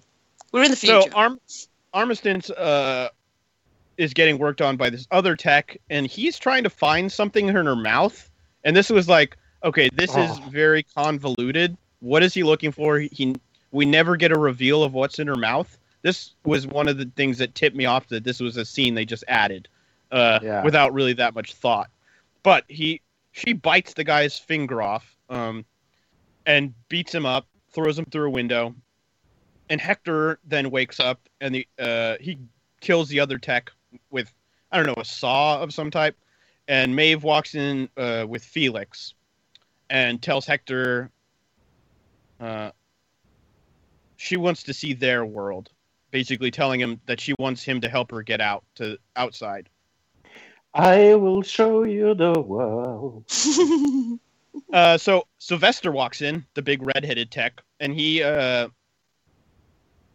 he's like, "What the fuck?" Because there's a dead guy on the ground, obviously, and Armistice attacks him.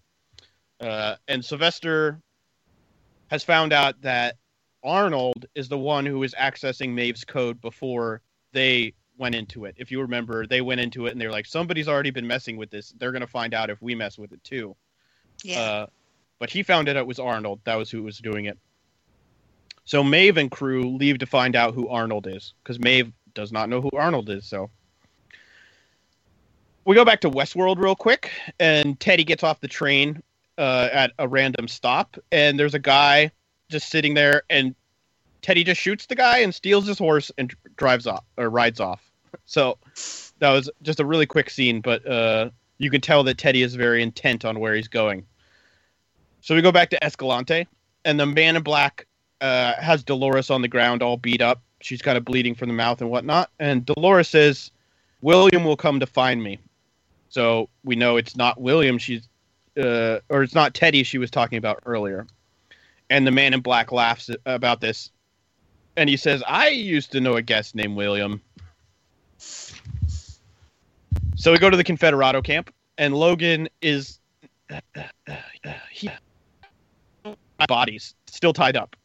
so obviously William and uh, Lawrence have killed all the people in this camp. Uh, but William has this one last Confederado uh, to kind of interrogate, and he asks him where Dolores is, and he he says basically that some of the people in the camp raped her and they left her to, left her for dead before they moved on. Uh, so Oh, William shoots nice. this guy. Uh, yeah. Uh, well, what does Logan say? He says, uh, "What would soldiers do with women?" William, what do you think happened? Yeah, That's what he says. Uh, but they kind of insinuate it. They don't really say it. So William shoots the guy and uh, then stabs him in the throat just because he wants to Oh. be brutal about it. Just make sure the job's done. So uh, William goes to Escalante now because he's still searching for Dolores, and it's buried in sand, like we saw in the past, uh, or I guess in the future with Ford. What? Uh, the future past, I guess we'll call it. um, and this is the part uh, we get a real quick shot of the horse turning around, and the picture of Logan's sister falls out of uh, William's pocket onto the ground. So this is the picture that Dolores' father is going to find in episode two. So William went to. Uh, oh, right here we get a uh, kind of a story um, voiceover from the Man in Black talking about William, and he says William went to the outermost edge of the park to look for you, but he couldn't find you, Dolores. Uh, and William never found Dolores. Uh, and this is the part where uh, I was I was saying earlier that he mentions um, that William didn't have any reason to be brutal before, but now Dolores, he had a reason to do that. So right at the end of the scene is where he finds the black hat. Uh, so he switches over from the white hat to the black hat, and he stands up, and we see Logan is naked, tied up to uh, the horse, uh, I love sitting on top of. They're kind of sitting up above kind of a prairie. I love Yeah, this why is he naked now? Because He wasn't naked because before. he's being a jerk. Okay. Right. Because William. Uh, yeah. that and I'll tell you. Well, we'll get to the end of the scene, and it would help for him to be naked i- if, in this scenario. But uh, William tells him he'll be uh, taking over Delos because he's pretty sure that uh, his wife's father, or I guess um, Logan's father, is going to need somebody a little more uh, put together. Is kind of what he says. Like that he thinks that Logan is a little too uh, rambunctious, I guess. And I agree And- with that. Mm-hmm. This is the for as far as I know, this is the first time that we find out that Delos is the company that they run because they've talked about the company, the business and the how they work for this business. But this is the first time he actually points out, oh, the company's name is Delos, and Delos is of course uh, the people who own Westworld in the future. So And the ones who the big signs were about earlier. Right, exactly. In the to uh, greet the board, and then uh, even episode one, uh, the very first time we see it in episode one, uh, they go down to cold storage, and there's the giant globe, and on that globe it says Delos. So, Mm. so we act, I I even mentioned that in episode one review. So, then uh, William. Oh, so basically, he said he says that he's taking over the company. William slaps the horse on the butt. Uh, and rem- I'll remind you, they're at the very edge of the park here. They're at the outermost edge. So William slaps the horse on the butt, sending Logan out of the park. He's sending him out of the park uh, bor- borders, I guess, uh, it naked, sending him off to die because he's tied up to a horse. He's got no clothes. If it gets nighttime, it gets cold. He doesn't have any food. He's in the middle of nowhere. He's tied up. He's probably gonna die. Is it not what you thought, Yep. Fro? Yep. Oh, okay. Really? Yeah. Yeah. that So it was what That's I why he's thought, but naked. I didn't really want to. I don't know. You know, you 'Cause sort of you- think something and then go, no, no, it's, it might be something else. I might have just missed something. Right. Yeah, I get what you're saying. Uh, yeah, well, if you're going to kill somebody off by sending them out, out into the wilderness, you don't give them a big, heavy, nice coat. So, yeah. um, Could have at least had some back- nipple tassels or something. nipple tassels. that would have actually been funny. I don't know where he would have got them, but they would have been old western looking nipple tassels. Yeah, there's plenty Um, of uh, brothels and stuff. I'm sure they've got enough twiddly bits on all their outfits. They'd have nipple tassels. Uh, uh, So we're back in the original Westworld town, and William rides into town, and this is still being voiced over by the Man in Black. And William rides into town, and he sees Dolores. This is obviously right after he had basically killed his brother-in-law. I just And- love this. Dolores is in the dress again, and she's going through her same loop where she drops the can uh, Mhm. when she's doing her groceries. And before uh, I guess William sees does anything, uh, another man walks up and picks up uh, the can before William does. Yeah. and you But see you kind see of that William's sh- face just drop. Yeah. and you and you see that she's not recognizing him. Yeah, no, she didn't even notice that he's there. well, that and she's giving the exact same kind of affection to somebody else. I think it's Aw. the biggest thing is yeah, that like, starting oh, the same story. She, he realizes, oh wait, I was a huge sucker, is what he's realizing. Mm. Poor guy. I feel sorry for him. Uh, so William puts his hat back on, and uh, with close up of William's face, puts the hat on and leans down. And as he leans back up, we get our reveal: William is the Man in Black. We go- What? I'm Come on, so? No. surprised. Yep. and we find out, uh, and the Man in Black says, "Oh, uh, Dolores, you must be stuck in your own memories and living through your own memories." And we get our time jumps revealed here, showing Dolores in one place, uh, doing the same thing with William, and then doing the exact same thing by herself, and kind of getting the two confused, her memories and real life. So we get that revealed here as well.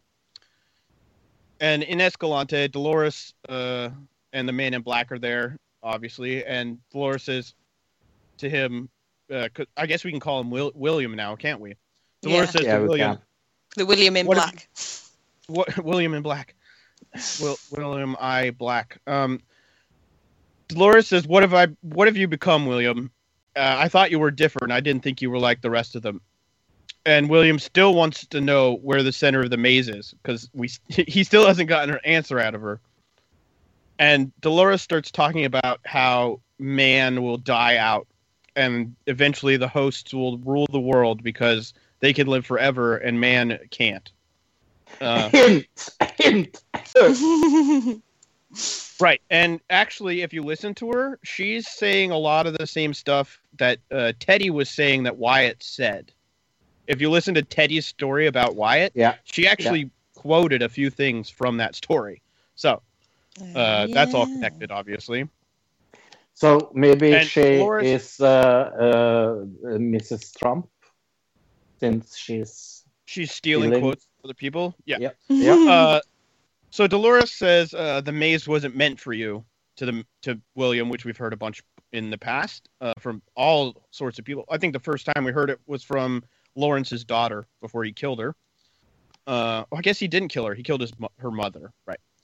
And uh, Dolores uh, looks up at the man in black because the man, she's trying to walk away. The man in black grabs her by the arm, and she turns around and just starts beating the crap out of him. She's like, she's going Super Saiyan on his ass, basically. right.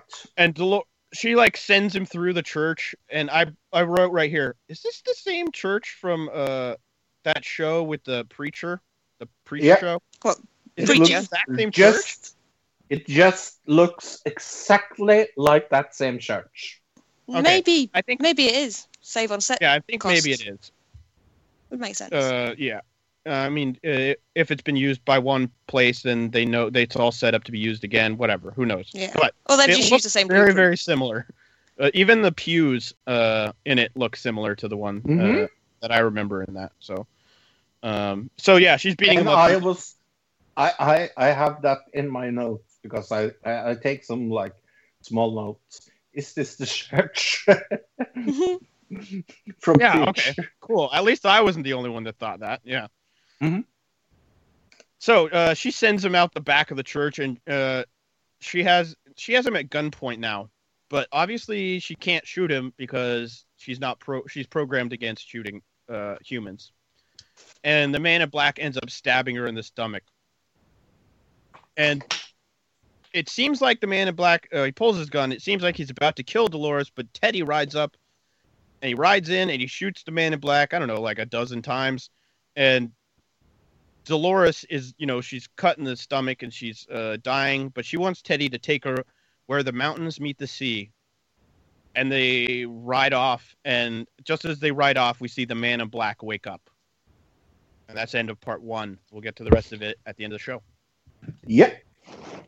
So follow us. Uh, yeah, we are going to talk about what show we, because we haven't never made it official what show we are going to do after Westworld. We have actually not said that officially yet. So follow us to the end, and we will tell you what show we're doing next. Uh, have you seen a movie this week, Tilly? No, but I did go and see Ross Noble, um, his new stand-up show, Brain Dump. I love him. He, He is, is. so funny. He's brilliant. He's my favourite, one of my favourite stand-ups. He's the one I've been to see the most. Yeah. But um, I'd love to go and see Eddie Izzard. But yeah, this Ross Noble one, he's still hilarious. He's still ad-libbing pretty much everything. So you could go to seven of his shows back to back to back, and you'd still be laughing because there'd still be different content every night. hmm So yeah, thank you, Dick, for buying me my ticket, and thank you, Greg, for taking me. It was uh, bloody amazing. Why didn't Closest Dick go? He did. Oh. Oh. no, there was there was me, Dick, Greg, and Greg's friend. Okay. There's four of us that went. It was very very nice. Yeah. How about you? You seen an actual film? I have seen two movies this week. I've seen The Accountant. We have talked about that movie. Didn't we? right i i, I uh, well we covered it uh, in uh, another digital review and then i talked about it uh, two weeks ago i believe when i saw it so Yeah. yeah what'd you think I thought it was really, really good. yeah I thought Yeah. fantastically good. I, I, it's one of the best action movies I've seen this year. Definitely. the one thing that I said uh, a couple weeks ago that I put uh, didn't like about it so much was the uh, father double son storyline. Did you that part was a Yeah. like I don't know if that's necessary, but I understand what they're doing with it. Yeah, I I kind of like that, to be honest. Oh, okay. Uh, and but I I thought it was kind of silly, uh, in one part of the movie where where uh, both of the the guys goes like, "Hi, hi, it's been so long since I seen you." Like they forget they they they like he forgets who is who what his job is more or less.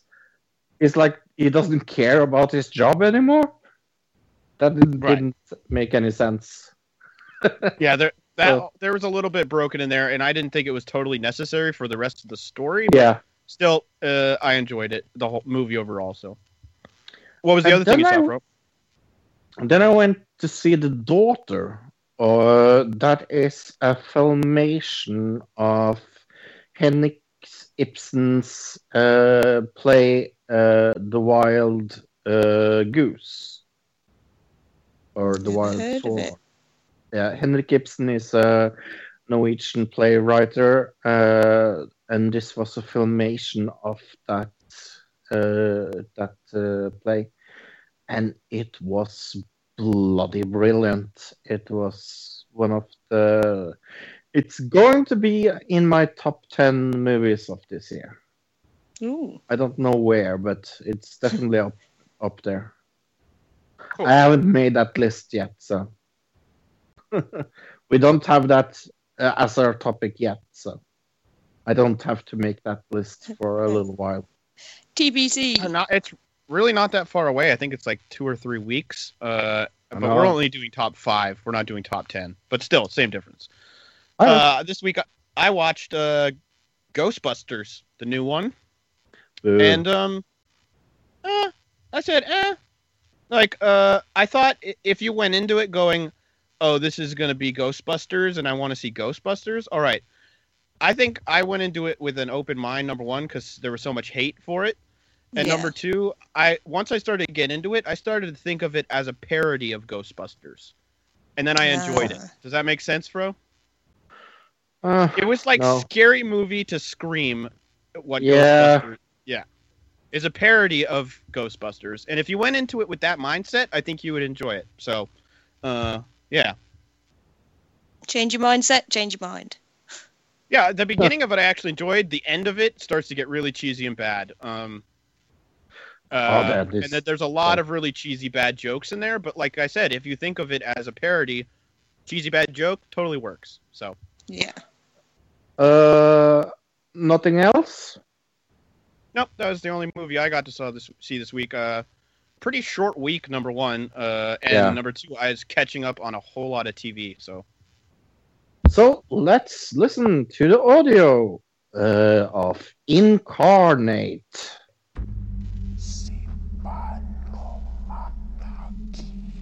So Ooh, that whispering. is a Crow. terrifying shopping mall. that was whispering. I didn't get horny. Wedge. Hmm. Maybe the demons don't do it for you. I have an archdemon possessing ah, the body of an Oh, Maybe- somebody's been walking across the carpet with dirty feet. It's probably just Easter. Of course, It's probably just a the best exorcist, Easter bunny. but yeah, it's supposed to be tunneled through the garden. Hey, I know him. I'm gonna help your son. Demon child, yeah, good friend of mine. I don't do exorcisms. I don't use religious methods. No, I the meant. I go the- inside the actor. mind to treat the disease. What, the boy or Aaron Eckhart? I evict Uh, the demon Aaron from Eckhart. the inside. We're in your head. Wake up, buddy. We are inside your head. Wake up, buddy. Wow, Oh, and then he fell from the ceiling. This entity is strong. this is, looks fucking stupid. I just have to say that.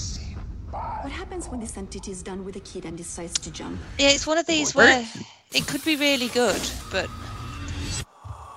it doesn't look it. Nah, uh, This is not real. ooh, cla- of course we got to get clowns in there. They're a little behind on the clown trends, but that's fine. Oh, he apparently ate a little too hot a chili right there. Flames. coming out of his mouth. The Oh, director it's of the director Andreas. of San Andreas.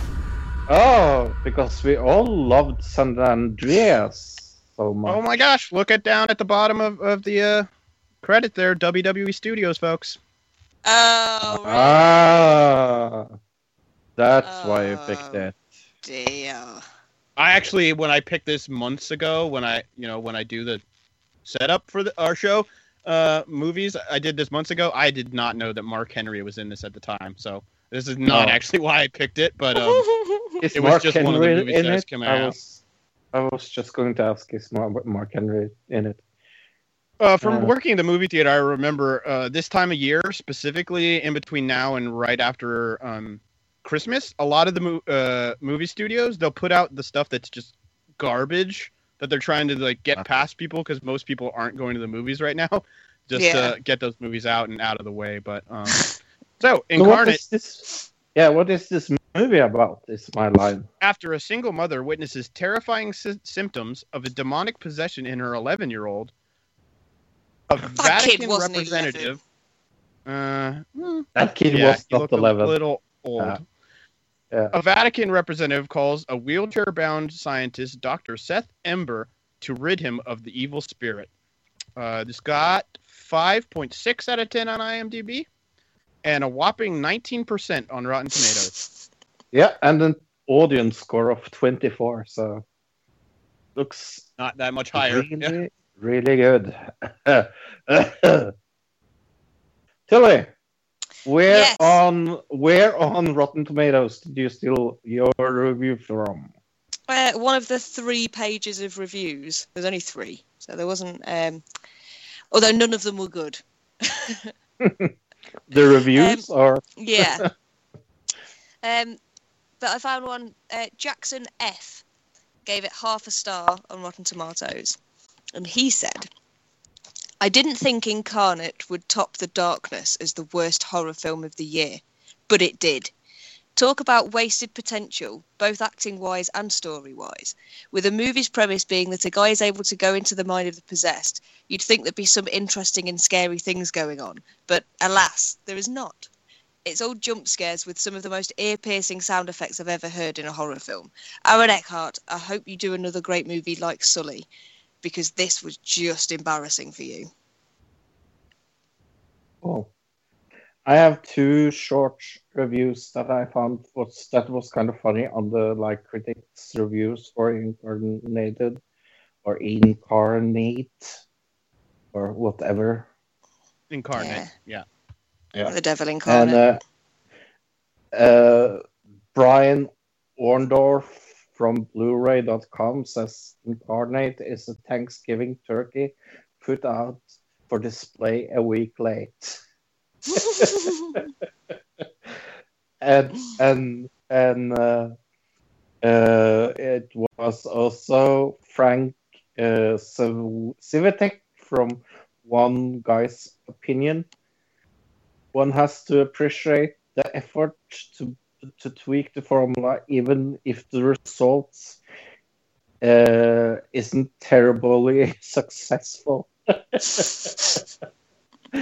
was thinking, wow, that sounds riveting. so, where on, on Facebook did you steal your review? Luke? Uh, I got it from a guy named Michael Steven. And this one's kind of interesting because uh, we get a response from the whoever I guess is uh, managing the Facebook page. He Oh, responds cool. to this guy's thing. So, Huh. Michael Stiffens says, I enjoyed it. I thought it was better than I expected. Good suspense in some parts. Overall, I liked it. But can my soul be saved, or do I have to call the Jesus hotline 1 800 Christ? And Incarnate uh, responds, It belongs to us now.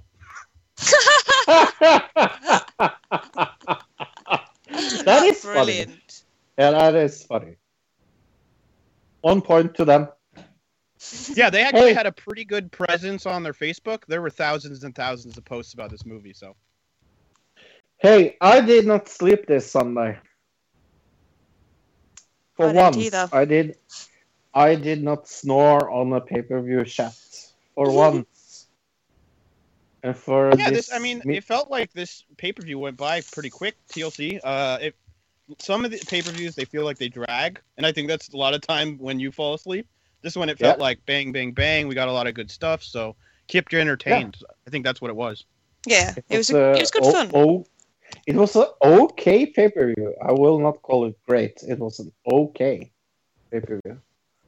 I But, thought uh, it was it up there. I mean, there was only one uh, match that I really thought wasn't that great. So It was two But let's go through it. that I, I didn't like, Okay. including the pre-show. Uh, uh, yeah, okay, maybe you're right. I yeah, okay, maybe you're right. I forgot about that. But Yeah, let's the do the pre-show pre-show right now. is horrible. horrible.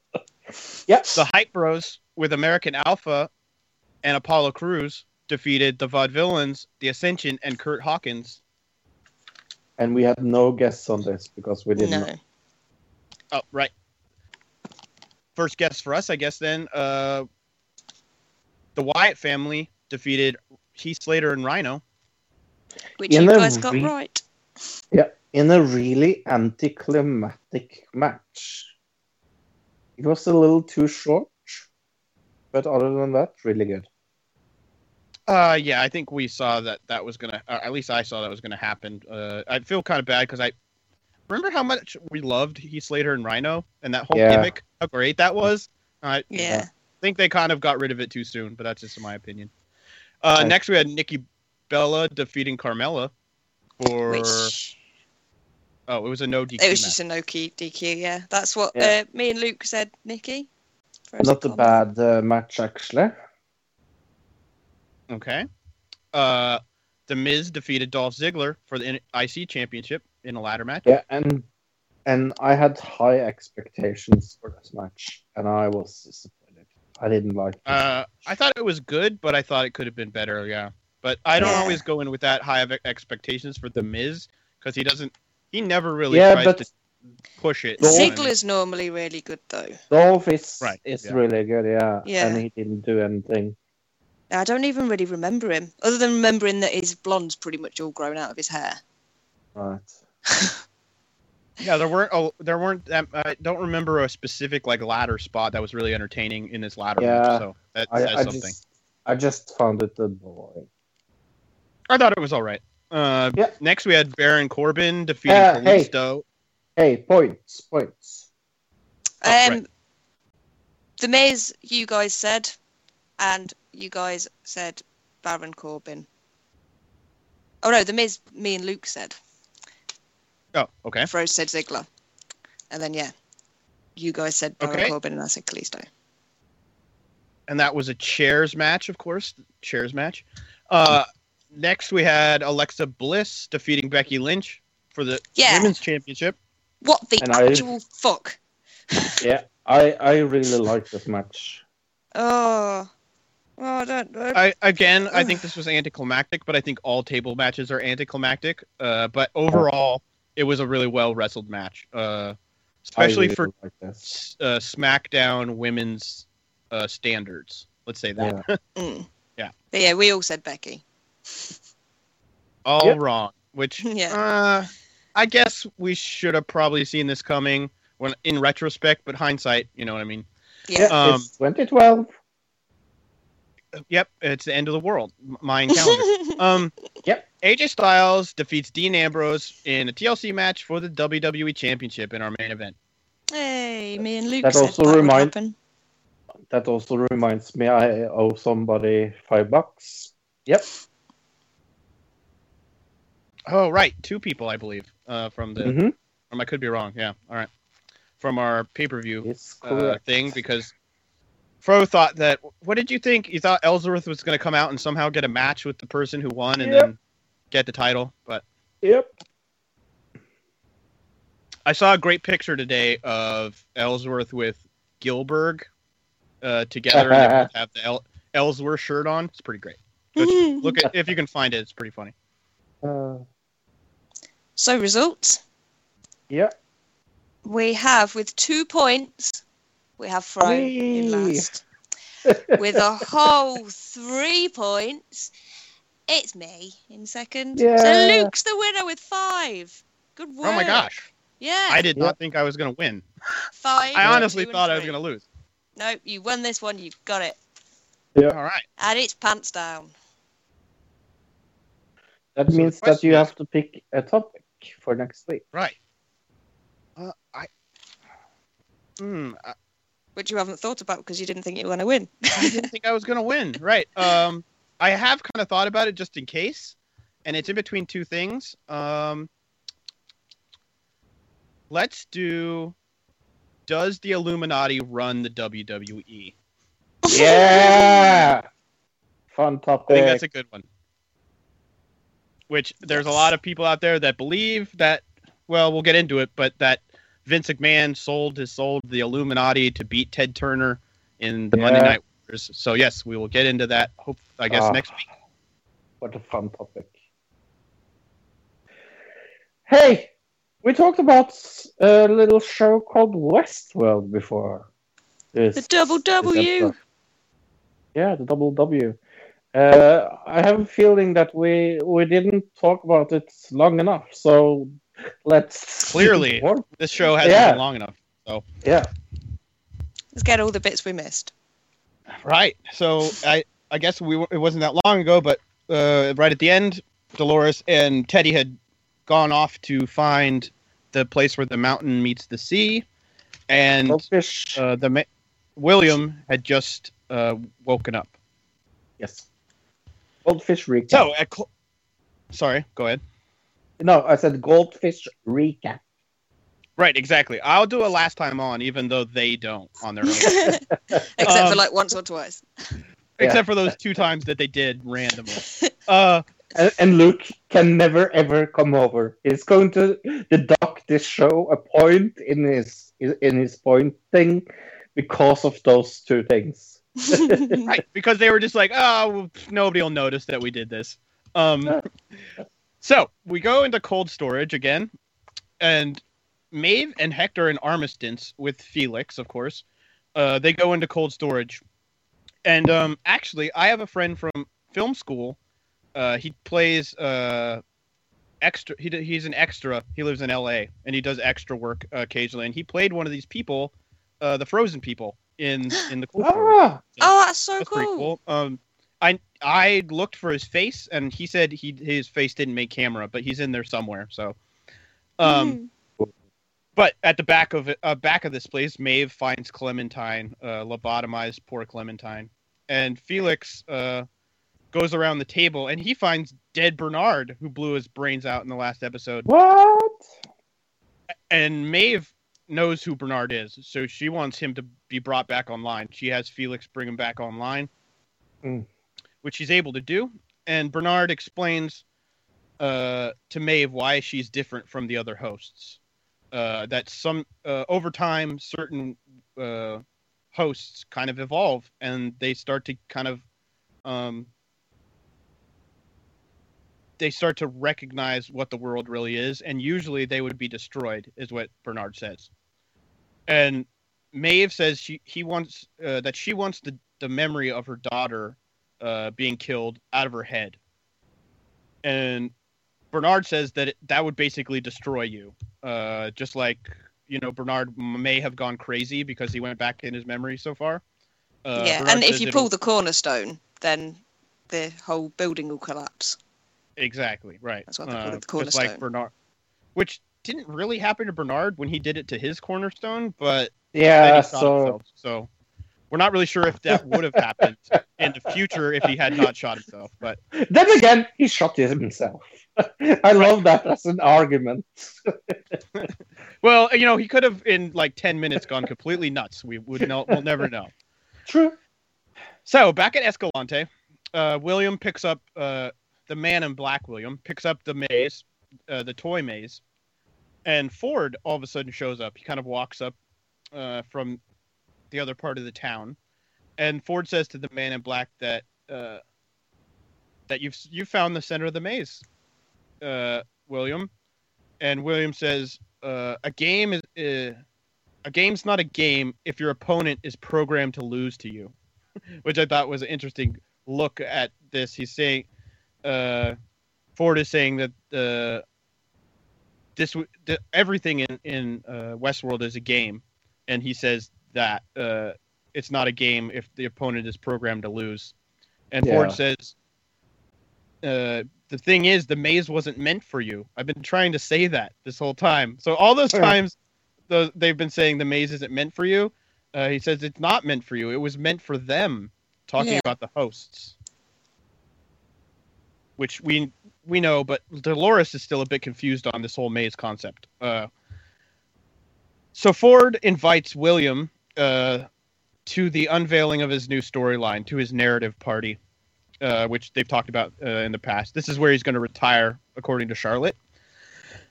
So we go back to cold storage with Maeve and, and crew, and Maeve wants uh, Bernard to find out who uh, who's been messing with her code. And Bernard finds that somebody has also been changing her storyline, and that everything she's been doing has been in this storyline of trying to escape. And Maeve, bas- she again refuses to believe that she's not in control of her own destiny. Uh, I, which I just love this. Me too. you think at this point, after being proved wrong so many times uh, by Felix and everybody else, that the time that she saw herself talking and it was showing how she talked, you think at this point she'd be able to go, okay, maybe you're right. But no, she completely says this is bullshit and she leaves with her crew of people. And and they basically just leave Bernard there. And Bernard's kind of like, okay, what the hell do I do now? I was dead a minute ago. Yeah. So, because he's basically free at this point. And we get a real quick scene right here of the map room, and se- the security team gets a no- notification that cold storage, uh, that there's some kind of problem down there. Uh, but they check. They're looking. They say we should check all all the footage to see if we can find anything weird. All the video footage. So we go to the beach, and Teddy and Dolores ride up on the beach. So they're at the place where the mountain meets the sea here. Uh, we have uh, them right next to the ocean, and Dolores tells Teddy that the reason they're trapped in in inside themselves is to keep themselves safe. Is what she says. She realizes that the reason they're in, in here is to keep them safe from the outside world. And Dolores dies in Teddy's arms because she was stabbed by William, obviously. and as we pull back from this very sad scene, a spotlight turns on, and we start to the camera pulls back through a crowd of people, and we find out that this is all being watched uh, by I guess it's the board or the board and their family. Yeah, Yeah. I just love, love, love this part. It's so, it's so meta, and it's, it's, I, I, It's the oh, Truman Show. It's so Yeah. the Truman Yeah. Show incredibly. Um, Yeah, but yeah, they're fro- they're kind of frozen in time. And Ford walk walks out, and he does a little speech to the board about his new storyline, and about uh, what it's going to be about. And uh, Charlotte and Lee are in the back of the room listening to this. And Charlotte sends Lee off to, to do something more important, which we know is, of course, to send out Dolores' father uh, with the info in his head. And Ford uh, has Teddy and Dolores sent away by uh, some people, and he says he wants Dolores sent to the old field lab, which I guess is the first time we get a name for the place uh, that we'll find out. We find out it's uh, the place where Dolores and Bernard have been having their talks. Or should we say Dolores and Bernard had their talks? right, which again we know that Arnold also had talks with her here, so Arnold slash Bernard had talks Yeah. with her in this place. It's the secret um, talking room. which looks very similar to the room where Teresa died, but is not the same. I don't think Yeah, because the one Teresa died in had like a machine making uh, hosts in it, and this one does not. But they look Yeah. almost identical. So it's Isn't one of them under that house? right? Exactly, The one that Teresa died in is under the house, and this one's not got a house on it. exactly, totally. So we go to the map room, and security uh, ends up finding uh, video footage of Armistice throwing the tech through the window. And at this point, they realize, oh crap, there are hosts loose, going nuts, killing people in the building. yeah, uh, it's happened, guys. And just as this happens, all the power in the building shuts out, and the map room goes on lockdown. So these big giant doors shut, shut all the people inside. And they say they're sending security to find out what's going on. Which, do we ever see them get out of this lockdown? No, that's going to go all the way to the next season, isn't it? Yeah. Mhm. Are they going to remember next season that the map room's on lockdown, or is that just totally going to get left by the wayside? we will see. Yeah. So in the lab, Maeve and crew are making their way through the lab, and this is the first time uh, Armistice and Hector have seen this part of the lab, of the creation of them, I guess. And a SWAT team is after them, uh, of course, from security, and Armistice is hiding among the other um, hosts in this area where they're, you know, they're training them, and she sneak attacks one of these guys, uh, takes his gun. So now, he- uh, well, Hector kills another guy, takes his gun. So now these two hosts have automatic weapons. So that's not good. It's a bad, Mm, bad sign. Their reactions uh, to them, though, are good. Right. Armistice especially. She's like, oh, this, what, we don't have guns like this. yeah, sort of shoots a guy and then sort of looks at it like, oh, yes. I'm cutting some people in half with this. I yeah, I totally. That reaction was amazing. Um, so back at Ford's narrative party, uh, William is there. Uh, I guess the Man in Black version of William, and it seems like he has a broken arm because when him and Dolores were fighting, she kind of she, she tried to break his arm. It seemed like maybe hyperextend of some type. So he's being tender with his arm, and we see Charlotte is there. Teddy's there with a tenderloin, and they're kind of entertaining the crowd and Bernard is there. What? Bernard is there. Doesn't anybody notice Bernard? Like, wait, Ford's there. Wouldn't Ford go Bernard? And then I realize later why he doesn't say that. But back in the lab, Maeve and hi her posse, uh, they they walk in.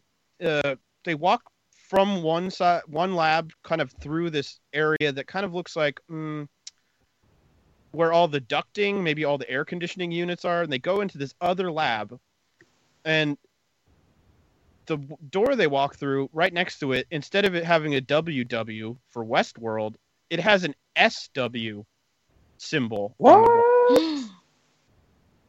And they walk inside, and it's this room filled with samurai warriors. Uh, what? And Maeve says, "What is this place?" And Felix says, "It's complicated." and Samurai World, clearly. I- I guess we can't. Yeah.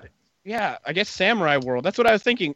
D- remember when I was like Southwest World? I'm like, oh my god, is there really a Southwest World? Is this? Yeah. And then they went. then they went inside, and I was like, this is not the Yeah. Southwest. I don't know what Southwest of uh, Russia, maybe. Yeah. That's Yeah. still south. It would be southwest of Alaska, right? Yeah. but I, I, I just think this is so extremely interesting. Yeah, this uh definitely setting up for next season. Um, so an alarm sounds when they get in here, and Armistice and Hector they stay behind to head off security to give uh Maeve and Felix a running head start, and they kill a lot of them. But Armistice, uh, they they close the security door, and Armistice get her gets her arm caught in the security. Oh security. god, this bit was horrible. Yeah. Uh okay. I don't, I don't know what you're talking about but she she gets left behind. And they get her on elevator and hector is some he hasn't been cleared by maeve. So this is what they were talking about in that one episode where uh, sylvester said your body will physically not let you leave. So hector is unable to like pass the threshold of this elevator to get onto it and maeve says that she did that on purpose. And Hector turns around just as like a whole bunch of the SWAT team are coming up on him, and as the doors close, shots ring out, which I would assume Hector ended up getting killed, but it could be the exact opposite, knowing this show. Yeah. So, in the old field lab, Ford is working on Dolores and uh, obviously fixing up her stab wound in her stomach, and talks uh, talks to Dolores about God and what God is, and the fact that uh, God comes from your mind is what he was saying, basically. And Bernard comes in, and Dolores thinks this is Arnold because she's still confused by this, and Ford explains that Ar- what, uh, what Arnold did with Dolores after his son's death. So we kind of get a flashback here of uh, Arnold uh, putting Dolores together, and then after his son died, uh, trying to set up the maze to try to replace his son with something that could never die, uh, is what what Ford believes. And uh, yeah, next we go to Escalante, and Arnold is. Uh, this is kind of a flashback with a voiceover, right, of Ford. And Arnold's drinking at the bar as Teddy and Dolores are killing all the hosts. The scene we saw before. And Arnold comes out. He's playing with the maze. And Dolores and Teddy are the only ones left. Everybody else is dead, uh, except for them and Arnold. And we hear Teddy say the same line he said before uh, about something being wrong. And Dolores walks up and shoots Arnold, and then shoots Teddy, and then shoots herself, basically killing off every everything in the vicinity. And we know this was all in an attempt to keep Westworld from opening. So back in the field lab, uh, Ford says the park wouldn't have opened if it weren't for William. If it wasn't, if you wouldn't have found William, because if you wouldn't have found William, he wouldn't have got so interested. He wouldn't have put the money in to keep this place going. And Ford says it took him 35 years to fix his mistake uh, of, you know, I basically saying he opening the park in the first place was a mistake, and that he should have listened to Arnold. And Ford says uh, he found out that the divine gift isn't from a higher power, but from our own minds. Which I thought was a really good, mi- really good line. hmm Was this the one with the, the pyramid explanation? Where he drew like a pyramid and then So instead of it being directional like that, it goes around and comes back in. Uh, that was the scene before where it's her and Arnold talking. Right. Okay. Yeah, but we just passed that. Yeah, yeah it's in it, it was in this, but this was all like blended together. So um, a lot of what I I put it in like an order, but most of it was like blended together, um, all happening at once. But I couldn't, you, you know, I can't say it that way out loud. Obviously. Yeah. Um. So we go back to the elevator with Maeve and Felix, and Maeve is in a business suit now that Felix uh, got for her, and Felix, um, gives the location of her daughter to her, and and says that she's in the park, but Maeve says she he doesn't want it, and that um. What does she say? She says that the, the girl was as much my daughter as I was ever a daughter of whoever created me which I thought that was cool. But she's still kind of trying to deny that to herself. And she says to Fel- uh, Felix says, "Are you going to be okay out there?" To Maeve, and Maeve says to Felix, "Felix, you're terrible at being a human being. I mean that as a compliment." So I took that as her saying that he's a host, right? Yeah. Yep. Oh. You're. I thought she was you're- just saying that he was being he was a nice. I guy, have I have that as my note. Right. It was a double meaning totally like and i didn't get Yeah. it till the second watch watch through but she definitely says felix you're terrible at being a uh, you're terrible at being a human being i mean that as a compliment is what she said Yep. so Yeah. she's Yeah. saying She uh, also told him he definitely he's- wasn't though. well not only that he she's saying that he's been programmed to be like a human So what she's Uh, saying yeah. is they programmed him badly as a human is what she's saying uh, so you have to take that statement literally instead of taking it uh, figuratively in a way. okay. Um, so in the train station, Maeve, uh, she's walking into the train station that that they, you know, we've seen uh, many times before, and the big screens back there, and we see Maeve on the big screen with her daughter. So I'm not really I sure how nobody that. noticed her walking right past the big. Hey, isn't that you on the screen right there? um, but she gets in the train, and the train voice, uh, the conductor, I guess, says over the comm uh, that they'll be leaving in 15 minutes. Which oh my god, can you imagine having to sit there for 15 minutes waiting for the train to go so you can get away? Right, just waiting for somebody to come along and catch you. Uh, yeah. Just sit still, hide your face, don't don't look weird, don't make eye contact though. Which, uh, again, we know that somebody's programmed her to do this. So she doesn't think she thinks she's doing it of her own accord, but we got to remember that she was programmed to do all this. So Yeah. back at Escalante, Ford and Bernard, uh, they come up out of the secret elevator in the church. Uh, from you know talking with uh, Dolores, and Bernard tells Ford that he won't control them forever. And this is where I remember, okay, Bernard is alive here. Ford knows that he shot himself in the head. Ford is not surprised that Bernard has just showed back up, even though he was shot in the head last episode. He's not like, Mhm. oh, Bernard, why are you here? It's probably because Ford is programming, has programmed Maeve to and Felix to fix him in the first place. So Ford knew Yeah. he was going to be back Yeah. there. Yeah, Yeah. he's written it and orchestrated all of it. which we don't actually you have to put that together yourself from the episode but that's what i got um, they don't actually point it out anyway. Yeah. yeah. okay. So uh arnold uh bernard says arnold is the one who implanted the reveries uh or he thinks he is. And ford says that arnold didn't know how to save the hosts uh and that's why he killed himself.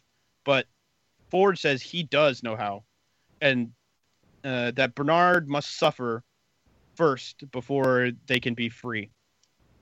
And then he gives uh, Bernard the toy maze and he walks out. And Bernard is a bit confused by this, going, "Wait, did we just did we just have a Ford face turn? Is that what just happened? That's what I, is that what you thought, bro? Ford face turn? Yep. Yep. So back in the old field lab, now Dolores is by herself, and she goes into a memory of her talking with Arnold in this room. And Arnold asks her, "Who have you been talking to this whole time, Dolores?" And as she's answering him, uh, her, or as he as he's asking her this, her his voice morphs into her voice. That was confusing to say. Mhm. Um, and Arnold, when we flip back, Arnold has turned into Dolores, and she's looking at herself, very much like the scene from I love uh, the for- fortune teller. Remember from uh, her talking to the fortune teller, and, And- uh, and- Arnold. And this go is so good. I, I, I just I just have to say that this is also one of my favorite parts of this show.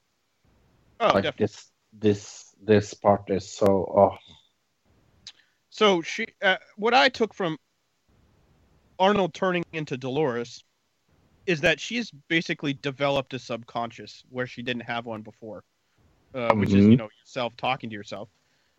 And we find out that the center of the maze was basically her becoming self-reliant on her own subconscious. Uh, yeah, because And Dolores, oh, go ahead. um, yeah, because she thinks it's just saying that that Arnold's voice that's been in her head the whole time is her own. It's just that he's given it his voice because he didn't know what voice to give her consciousness.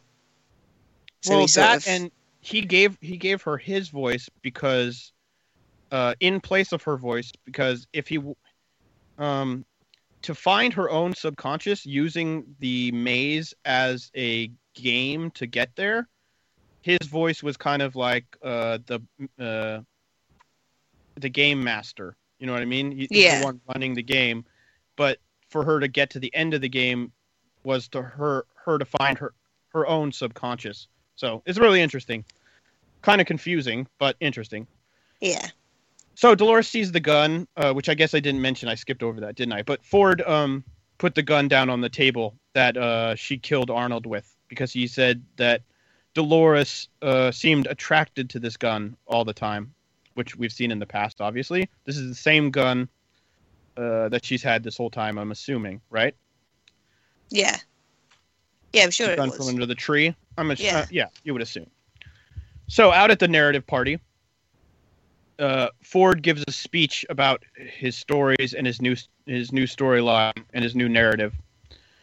Uh, and at the train station, Maeve is uh, the train's about to leave, and she sees some people. Uh, uh, got uh, is it a Maeve is leaving, but she remembers her daughter. Right, she sees the people on the train, and she remembers her daughter.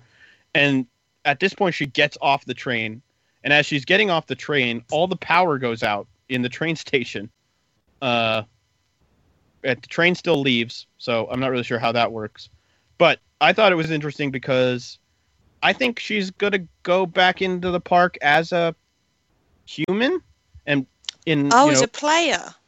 yeah, as a in wolf in sheep's clothing kind of thing. Yeah, that's what I think maybe Ford programmed her to do is to go in as a player or you know a guest, I guess. So we go to cold storage, and Lee is down there. Obviously, he's looking for Dolores's dad, so he can do that. His uh, get the info out of the park. He opens the giant doors, and all the hosts are gone. The whole cold storage area is empty. Bum bum bum. mm, love this. So we go back to the storyline, uh, Ford's narrative party, and the man in black is smoking a cigarette out in the graveyard, and as he's he's looking into the woods, uh, on the side of like next to the church, and he hears some things, and he looks closer, and as he looks closer, all these hosts start walking out of the trees. Obviously, these are the hosts from Cold Storage, and Dolores tells Teddy, uh, in the narrative party, she says, This place wasn't meant for them. It belongs to us. And she has the gun and she walks uh, up towards the stage. And Ford is uh, doing his speech still this whole time. And he says, This will be my last storyline uh, of all time. And as he's saying this, he says, uh, I hope you enjoy it. And Dolores walks right up behind him and he's, what, taking a drink of champagne? Yeah. And as he's taking a drink of champagne, she shoots him in the back of the head. And then and she turns explodes his face onto the crowd. Right, and the and the wine glass shatters and the wine goes everywhere. So the bullet goes right through the wine glass, and uh, she starts shooting just random people in the crowd.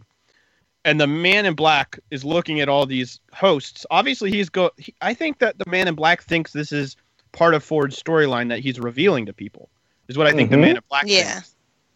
But then uh, a shot rings out, and we see Clementine, and the man in black gets shot by Clementine for real, and blood goes out of his shoulder. He gets shot in the. He doesn't get shot like in anywhere crucial. Gets shot in the shoulder, and blood flies out. And he looks up and he gets a big smile on his face because the man. This is what the man in black, William, has been waiting for forever. Yeah. to do some real fighting. Gets a really, And really an ends- opponent.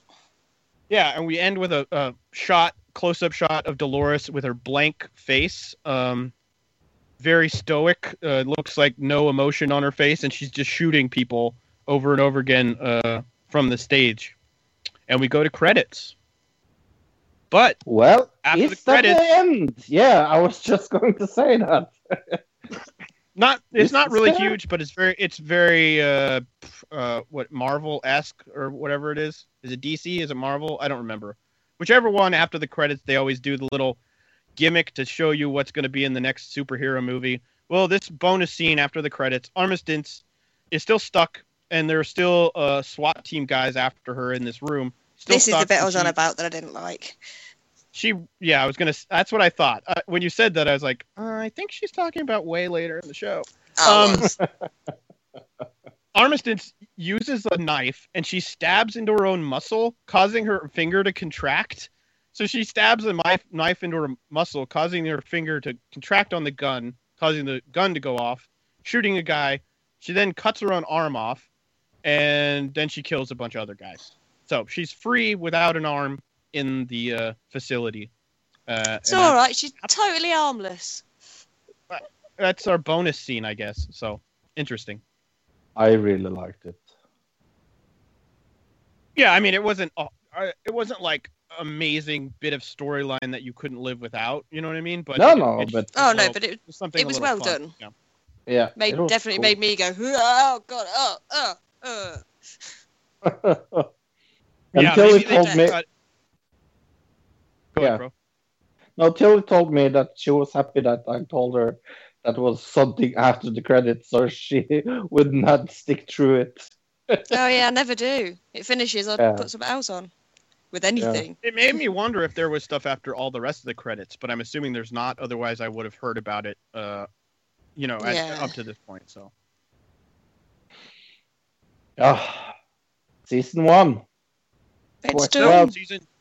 Well, I guess uh, one thing. Uh, remember, I think it was just me and you, Fro, when Tilly wasn't here and we were doing a review, and you had asked, "What? How do we think this is all going to end?" And you had said that it was going to be the reveal of the Man in Black and the Time Flashes, which was kind of Yeah. the halfway point of this episode. And I had said we're going to get our army together, and they're all going to be standing there uh, facing off, and that's going to be the end, which is pretty much where we ended. So I was happy that I got that right, Mhm. and I also enjoy it because it's just a really good cliffhanger. So Oh yeah, definitely. Many good cliffhangers in this. So, uh, Tilly, I will start with you. Out of uh, ten, what would you give this show all over?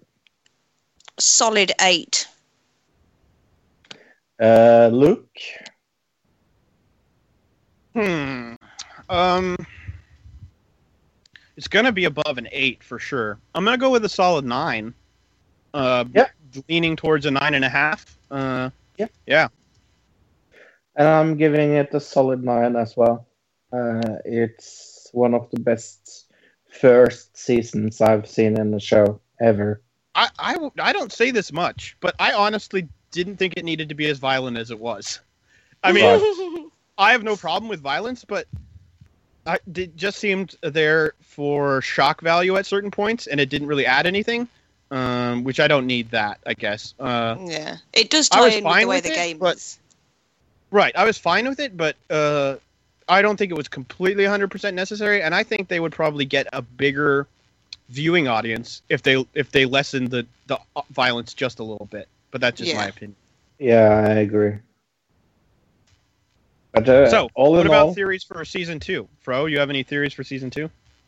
uh, I think we are just going to start uh, season two in a new park. I have a strange feeling that that the next season will have. In Samurai World or something? Yes, yes. Interesting. But I don't. I don't think it's going to be because uh, maybe you should know that there is a second book. Oh. Westworld. So another book. So I think they are going to start in that. Well, uh, they made a book after the movie. Uh, they made it because they made they made the movie, which was based off of a script made by uh, what's his name, whoever created it originally, and then they made a book Yeah. based off the movie. So then they Yep. made a second book based off the book, based off the movie, and this is a Now TV they- show based off of a movie based off of a book, or I mean book. yeah, movie. something like that. movie. But but there there are two books and there are two two movies as well. I think. Oh, okay. I think I- it's two hopefully- movies. It'll either do Uh, that or the Samurai World little thing that we had in this is just a little sort of nod to it. I thought it was fun. Uh, the Samurai World thing I thought was cool because again, uh, when we were doing the review, I remember there was a scene where Dolores was painting next to the river, and the family with the little boy uh, runs up, and I had said in that scene, I was like, oh, I think there's probably like children's version of Westworld, and there's probably other versions of this world, and uh, that turned out to be, I guess, true from what we've seen. And I would assume there was probably I would assume there's probably hundreds of these different types of worlds, but who knows? So, how interested are you in uh, watching uh, the movie now? I'll definitely be Mm. seeing it. Yeah, relatively. I think this series is probably going to be a bit better. Yeah. Oh, Right, definitely. it's going to be dated, and I'm not a huge uh, Yul Brynner fan to begin with. So, uh, but Yul right, uh, but I I just go with it, and hopefully it just gives me some insight into other things. And I'm happy I didn't watch it before I saw the show because uh, Yeah. I think I, I it, it was a lot funner uh, to do it that way. But that's just me. so. Right. Sure thing. Um, so, what are we going to do now that we have no more? No yeah, what do we do now, guys? What on earth are we gonna do now? Well, since there's only one show starting because it's December, and anybody who starts a show in the middle of December is kind of stupid because it's not gonna do that great. Uh, Yep. We're gonna do this show called Shut Eye, which is an American television series. Uh, it's a drama created by Hulu, and it centers around the life of a failed magician who now works as a psychic, and it's called Shut Eye, starring Jeff Jeffrey Donovan. Yeah, and it, we have seen uh, all of the two of us have seen the trailer teaser thing. Uh, Yeah, I wonder I- if there's another one out or not. Um, maybe. keep going. I'm gonna look real quick. No, uh, I was just uh, going to ask Tilly, what are your expectations of Shut Eye? Um, I don't really have any to be honest. I don't remember the trailer. I remember being told about the, you know, failed failed magician going on to be um, a Right. sidekick thing, but I don't remember the trailer. All right, we got a new trailer. Came out two weeks ago, so I'm assuming Fro hasn't seen it. I haven't seen it. You, you guys want to do a? Yeah, let's do that. Yeah. Okay. So uh, there it is. Cool beans. I've just broken my pen. Oh no, yeah, that's the the, worst. the end Gets just snapped everywhere. Off. Like the Uh, while we're waiting, I guess I'll point out if anybody hasn't doesn't know who Jeffrey Donovan is. Uh, he was the main character in the TV uh, USA TV show Burn Notice, which if you watch Raw, you probably have seen at least the beginning of Burn Notice because it was after Raw for a long time. So Burn Notice is uh, not a good show, but um, no, no, it was no. A lot of those ones that came after Raw are never really good. Um, I guess he was in the TV series Fargo as well in 2015, at, at, at least a little. bit. so. Ah, that's where I recognise him from. If that's Oh. him Okay, on the I, uh, front of the video. I'm ready. are you you ready? guys? Yep, I'm ready. Are you I'm ready, ready. Luke? In Yep. three, two, one, play. You're at a crossroads. I can feel that. Bit of that. tarot, yeah. Would you like me to light a Psychic candle? readings, What but do I do? hang I on. light the candle. He had a That was psychic just a reading stack of sign. cash. And just fate reveals you just passed her at least It's 200 for the candle and the ceremony. And that sign that he had on his window was the wrong way cash, round. But Visa is fine.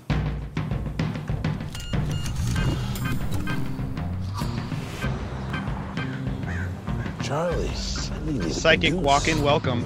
There's a place like whenever I go grocery shopping, I drive by this place. It has one of those in the window. Oh, the brilliant. whole business is run by these two families, gypsies. If you're not one of them, you are fair game. God gave the gypsies the right to steal. Oh, we've covered gypsies on the show before. That, that works. Yeah. And you don't want to mess with gypsies. Apparently not, because he just got his ass kicked. Oh yeah. Head injuries, there's just Gypsies are hardcore. Could it change the way I see things? Fake psychic, real visions. Why can't you just have a normal job where people aren't trying to kill you? Used to be somebody who wouldn't settle for scraps. Like that. If I can do this to him, imagine what I could do to your marks. It's a sign. You're in good hands. Bonzo wants to kill us, and we are gonna lose Nick. Whoa. We need What? to go after all of This is going a lot more in depth than I thought it was going to. Yeah. What the hell? What? For Charlie, reception is ours to play with. He burned her in the naughty place. Yeah. oh, it smashed him through the ceiling. Oh, For ceiling, whatever. And a bit of a heroin overdose, real uh, quick, right there. Uh, uh, Something. This looks really good. It looks like we've just seen the whole series. Oh no, Luke, Right? did you see what it said? No. December seventh. Yeah, it said all episodes. Oh. Well, we'll have to figure that out. Oh no. If it's bad, we'll only do the first two anyways. So Yeah. So, yeah, I see it now. All is going to be released the same day. Well, if it's through Hulu. Hulu's like a Netflix type thing, isn't it? Right, but you, uh, last Yeah. time when we we did uh the Path on Hulu, and it was Yeah. one at a once time. week. But yeah, I'm Oh. looking at it now, and they put it out all at once. They're apparently going the uh, Netflix route. Netflix route. But all right, whatever. We were going to do this anyways, so we'll do the first couple episodes. If it's really bad, like we always do, uh, we'll two episode it and you're out, and maybe cover something else in December or in January. I mean, so Yeah. Sounds like a plan. So, follow this. Hey, have you something you want to pimp other than your birthday, Tilly? Um, if people want to have uh, listen to an audio book over Christmas, you know, like you've got to do the family stuff at Christmas, you can just stick an audio book on, put your headphones on, and ignore everybody in the room. It'd be amazing. Oh, You can go to would be amazing. audibletrial.com forward slash another digital citizen, and you can get a free audiobook. Get you through the Christmas times. What? You must be kidding. It can't be. No, no. You can sign up and everything, get everything for free. And then if you don't like it, you could even just cancel it quickly. But don't really do that. Stay there and listen to lots of books. I I uh, I use it uh, a lot. Uh, I love Audible. Uh, Luke, do you have something you want to pimp this week? Uh, just West Coast Wrestling Connection.com. Go check out the TV show. Uh, yeah, I know there's a really good ladder match coming up on there, so go check it out. I know a cameraman that works there for some strange reason. We got a show this weekend doing the holiday show, so that should be fun. And you got lots of you want- Christmassy things. Yes. And if you want to listen to every single season of South Park, and who doesn't, we are reviewing that on Sharks Pond, a South Park ep- uh, South Park uh, podcast, and uh, it's really fun. And um uh, on Friday we will premiere our new intro that is mo- more hilarious and season two. Ooh, So, cool. Can't wait to talk about season two with my good friend Wrestling Man. Oh my god, this has been a long show. Not as long as I thought it was going to be, but we've gone a while. I think we're, I'm just guessing, we're probably about two hours 45 right now. But who Yeah. knows? Who knows? Uh, I'm glad that I'm not fixing this. Uh, from Norway. Uh, no, I forgot. What are we talking about next week? I I almost wanted to say goodbye before we, we told the audience what we're going to talk about next week. What are we, going to talk about next week, Luke? Uh, news from the week. uh, Roadblock predictions. Uh, it's called Roadblock something now, isn't it? End of the line. Yeah. Roadblock Yeah. end of the line predictions. Yep. Uh, we're gonna do a, another digital review of Office Christmas Party, which I have, Okay. didn't know was coming out, but apparently it is. We'll do Shut Eye episode one. I'll cover that, and we're gonna do. We're gonna talk about if the Illuminati is running the. WWE. Yeah, Love it. that is Love next week. So, from Norway, Britain, and the United States of America. Goodbye, everybody. Goodbye, everybody. Goodbye, everybody. Goodbye, citizen.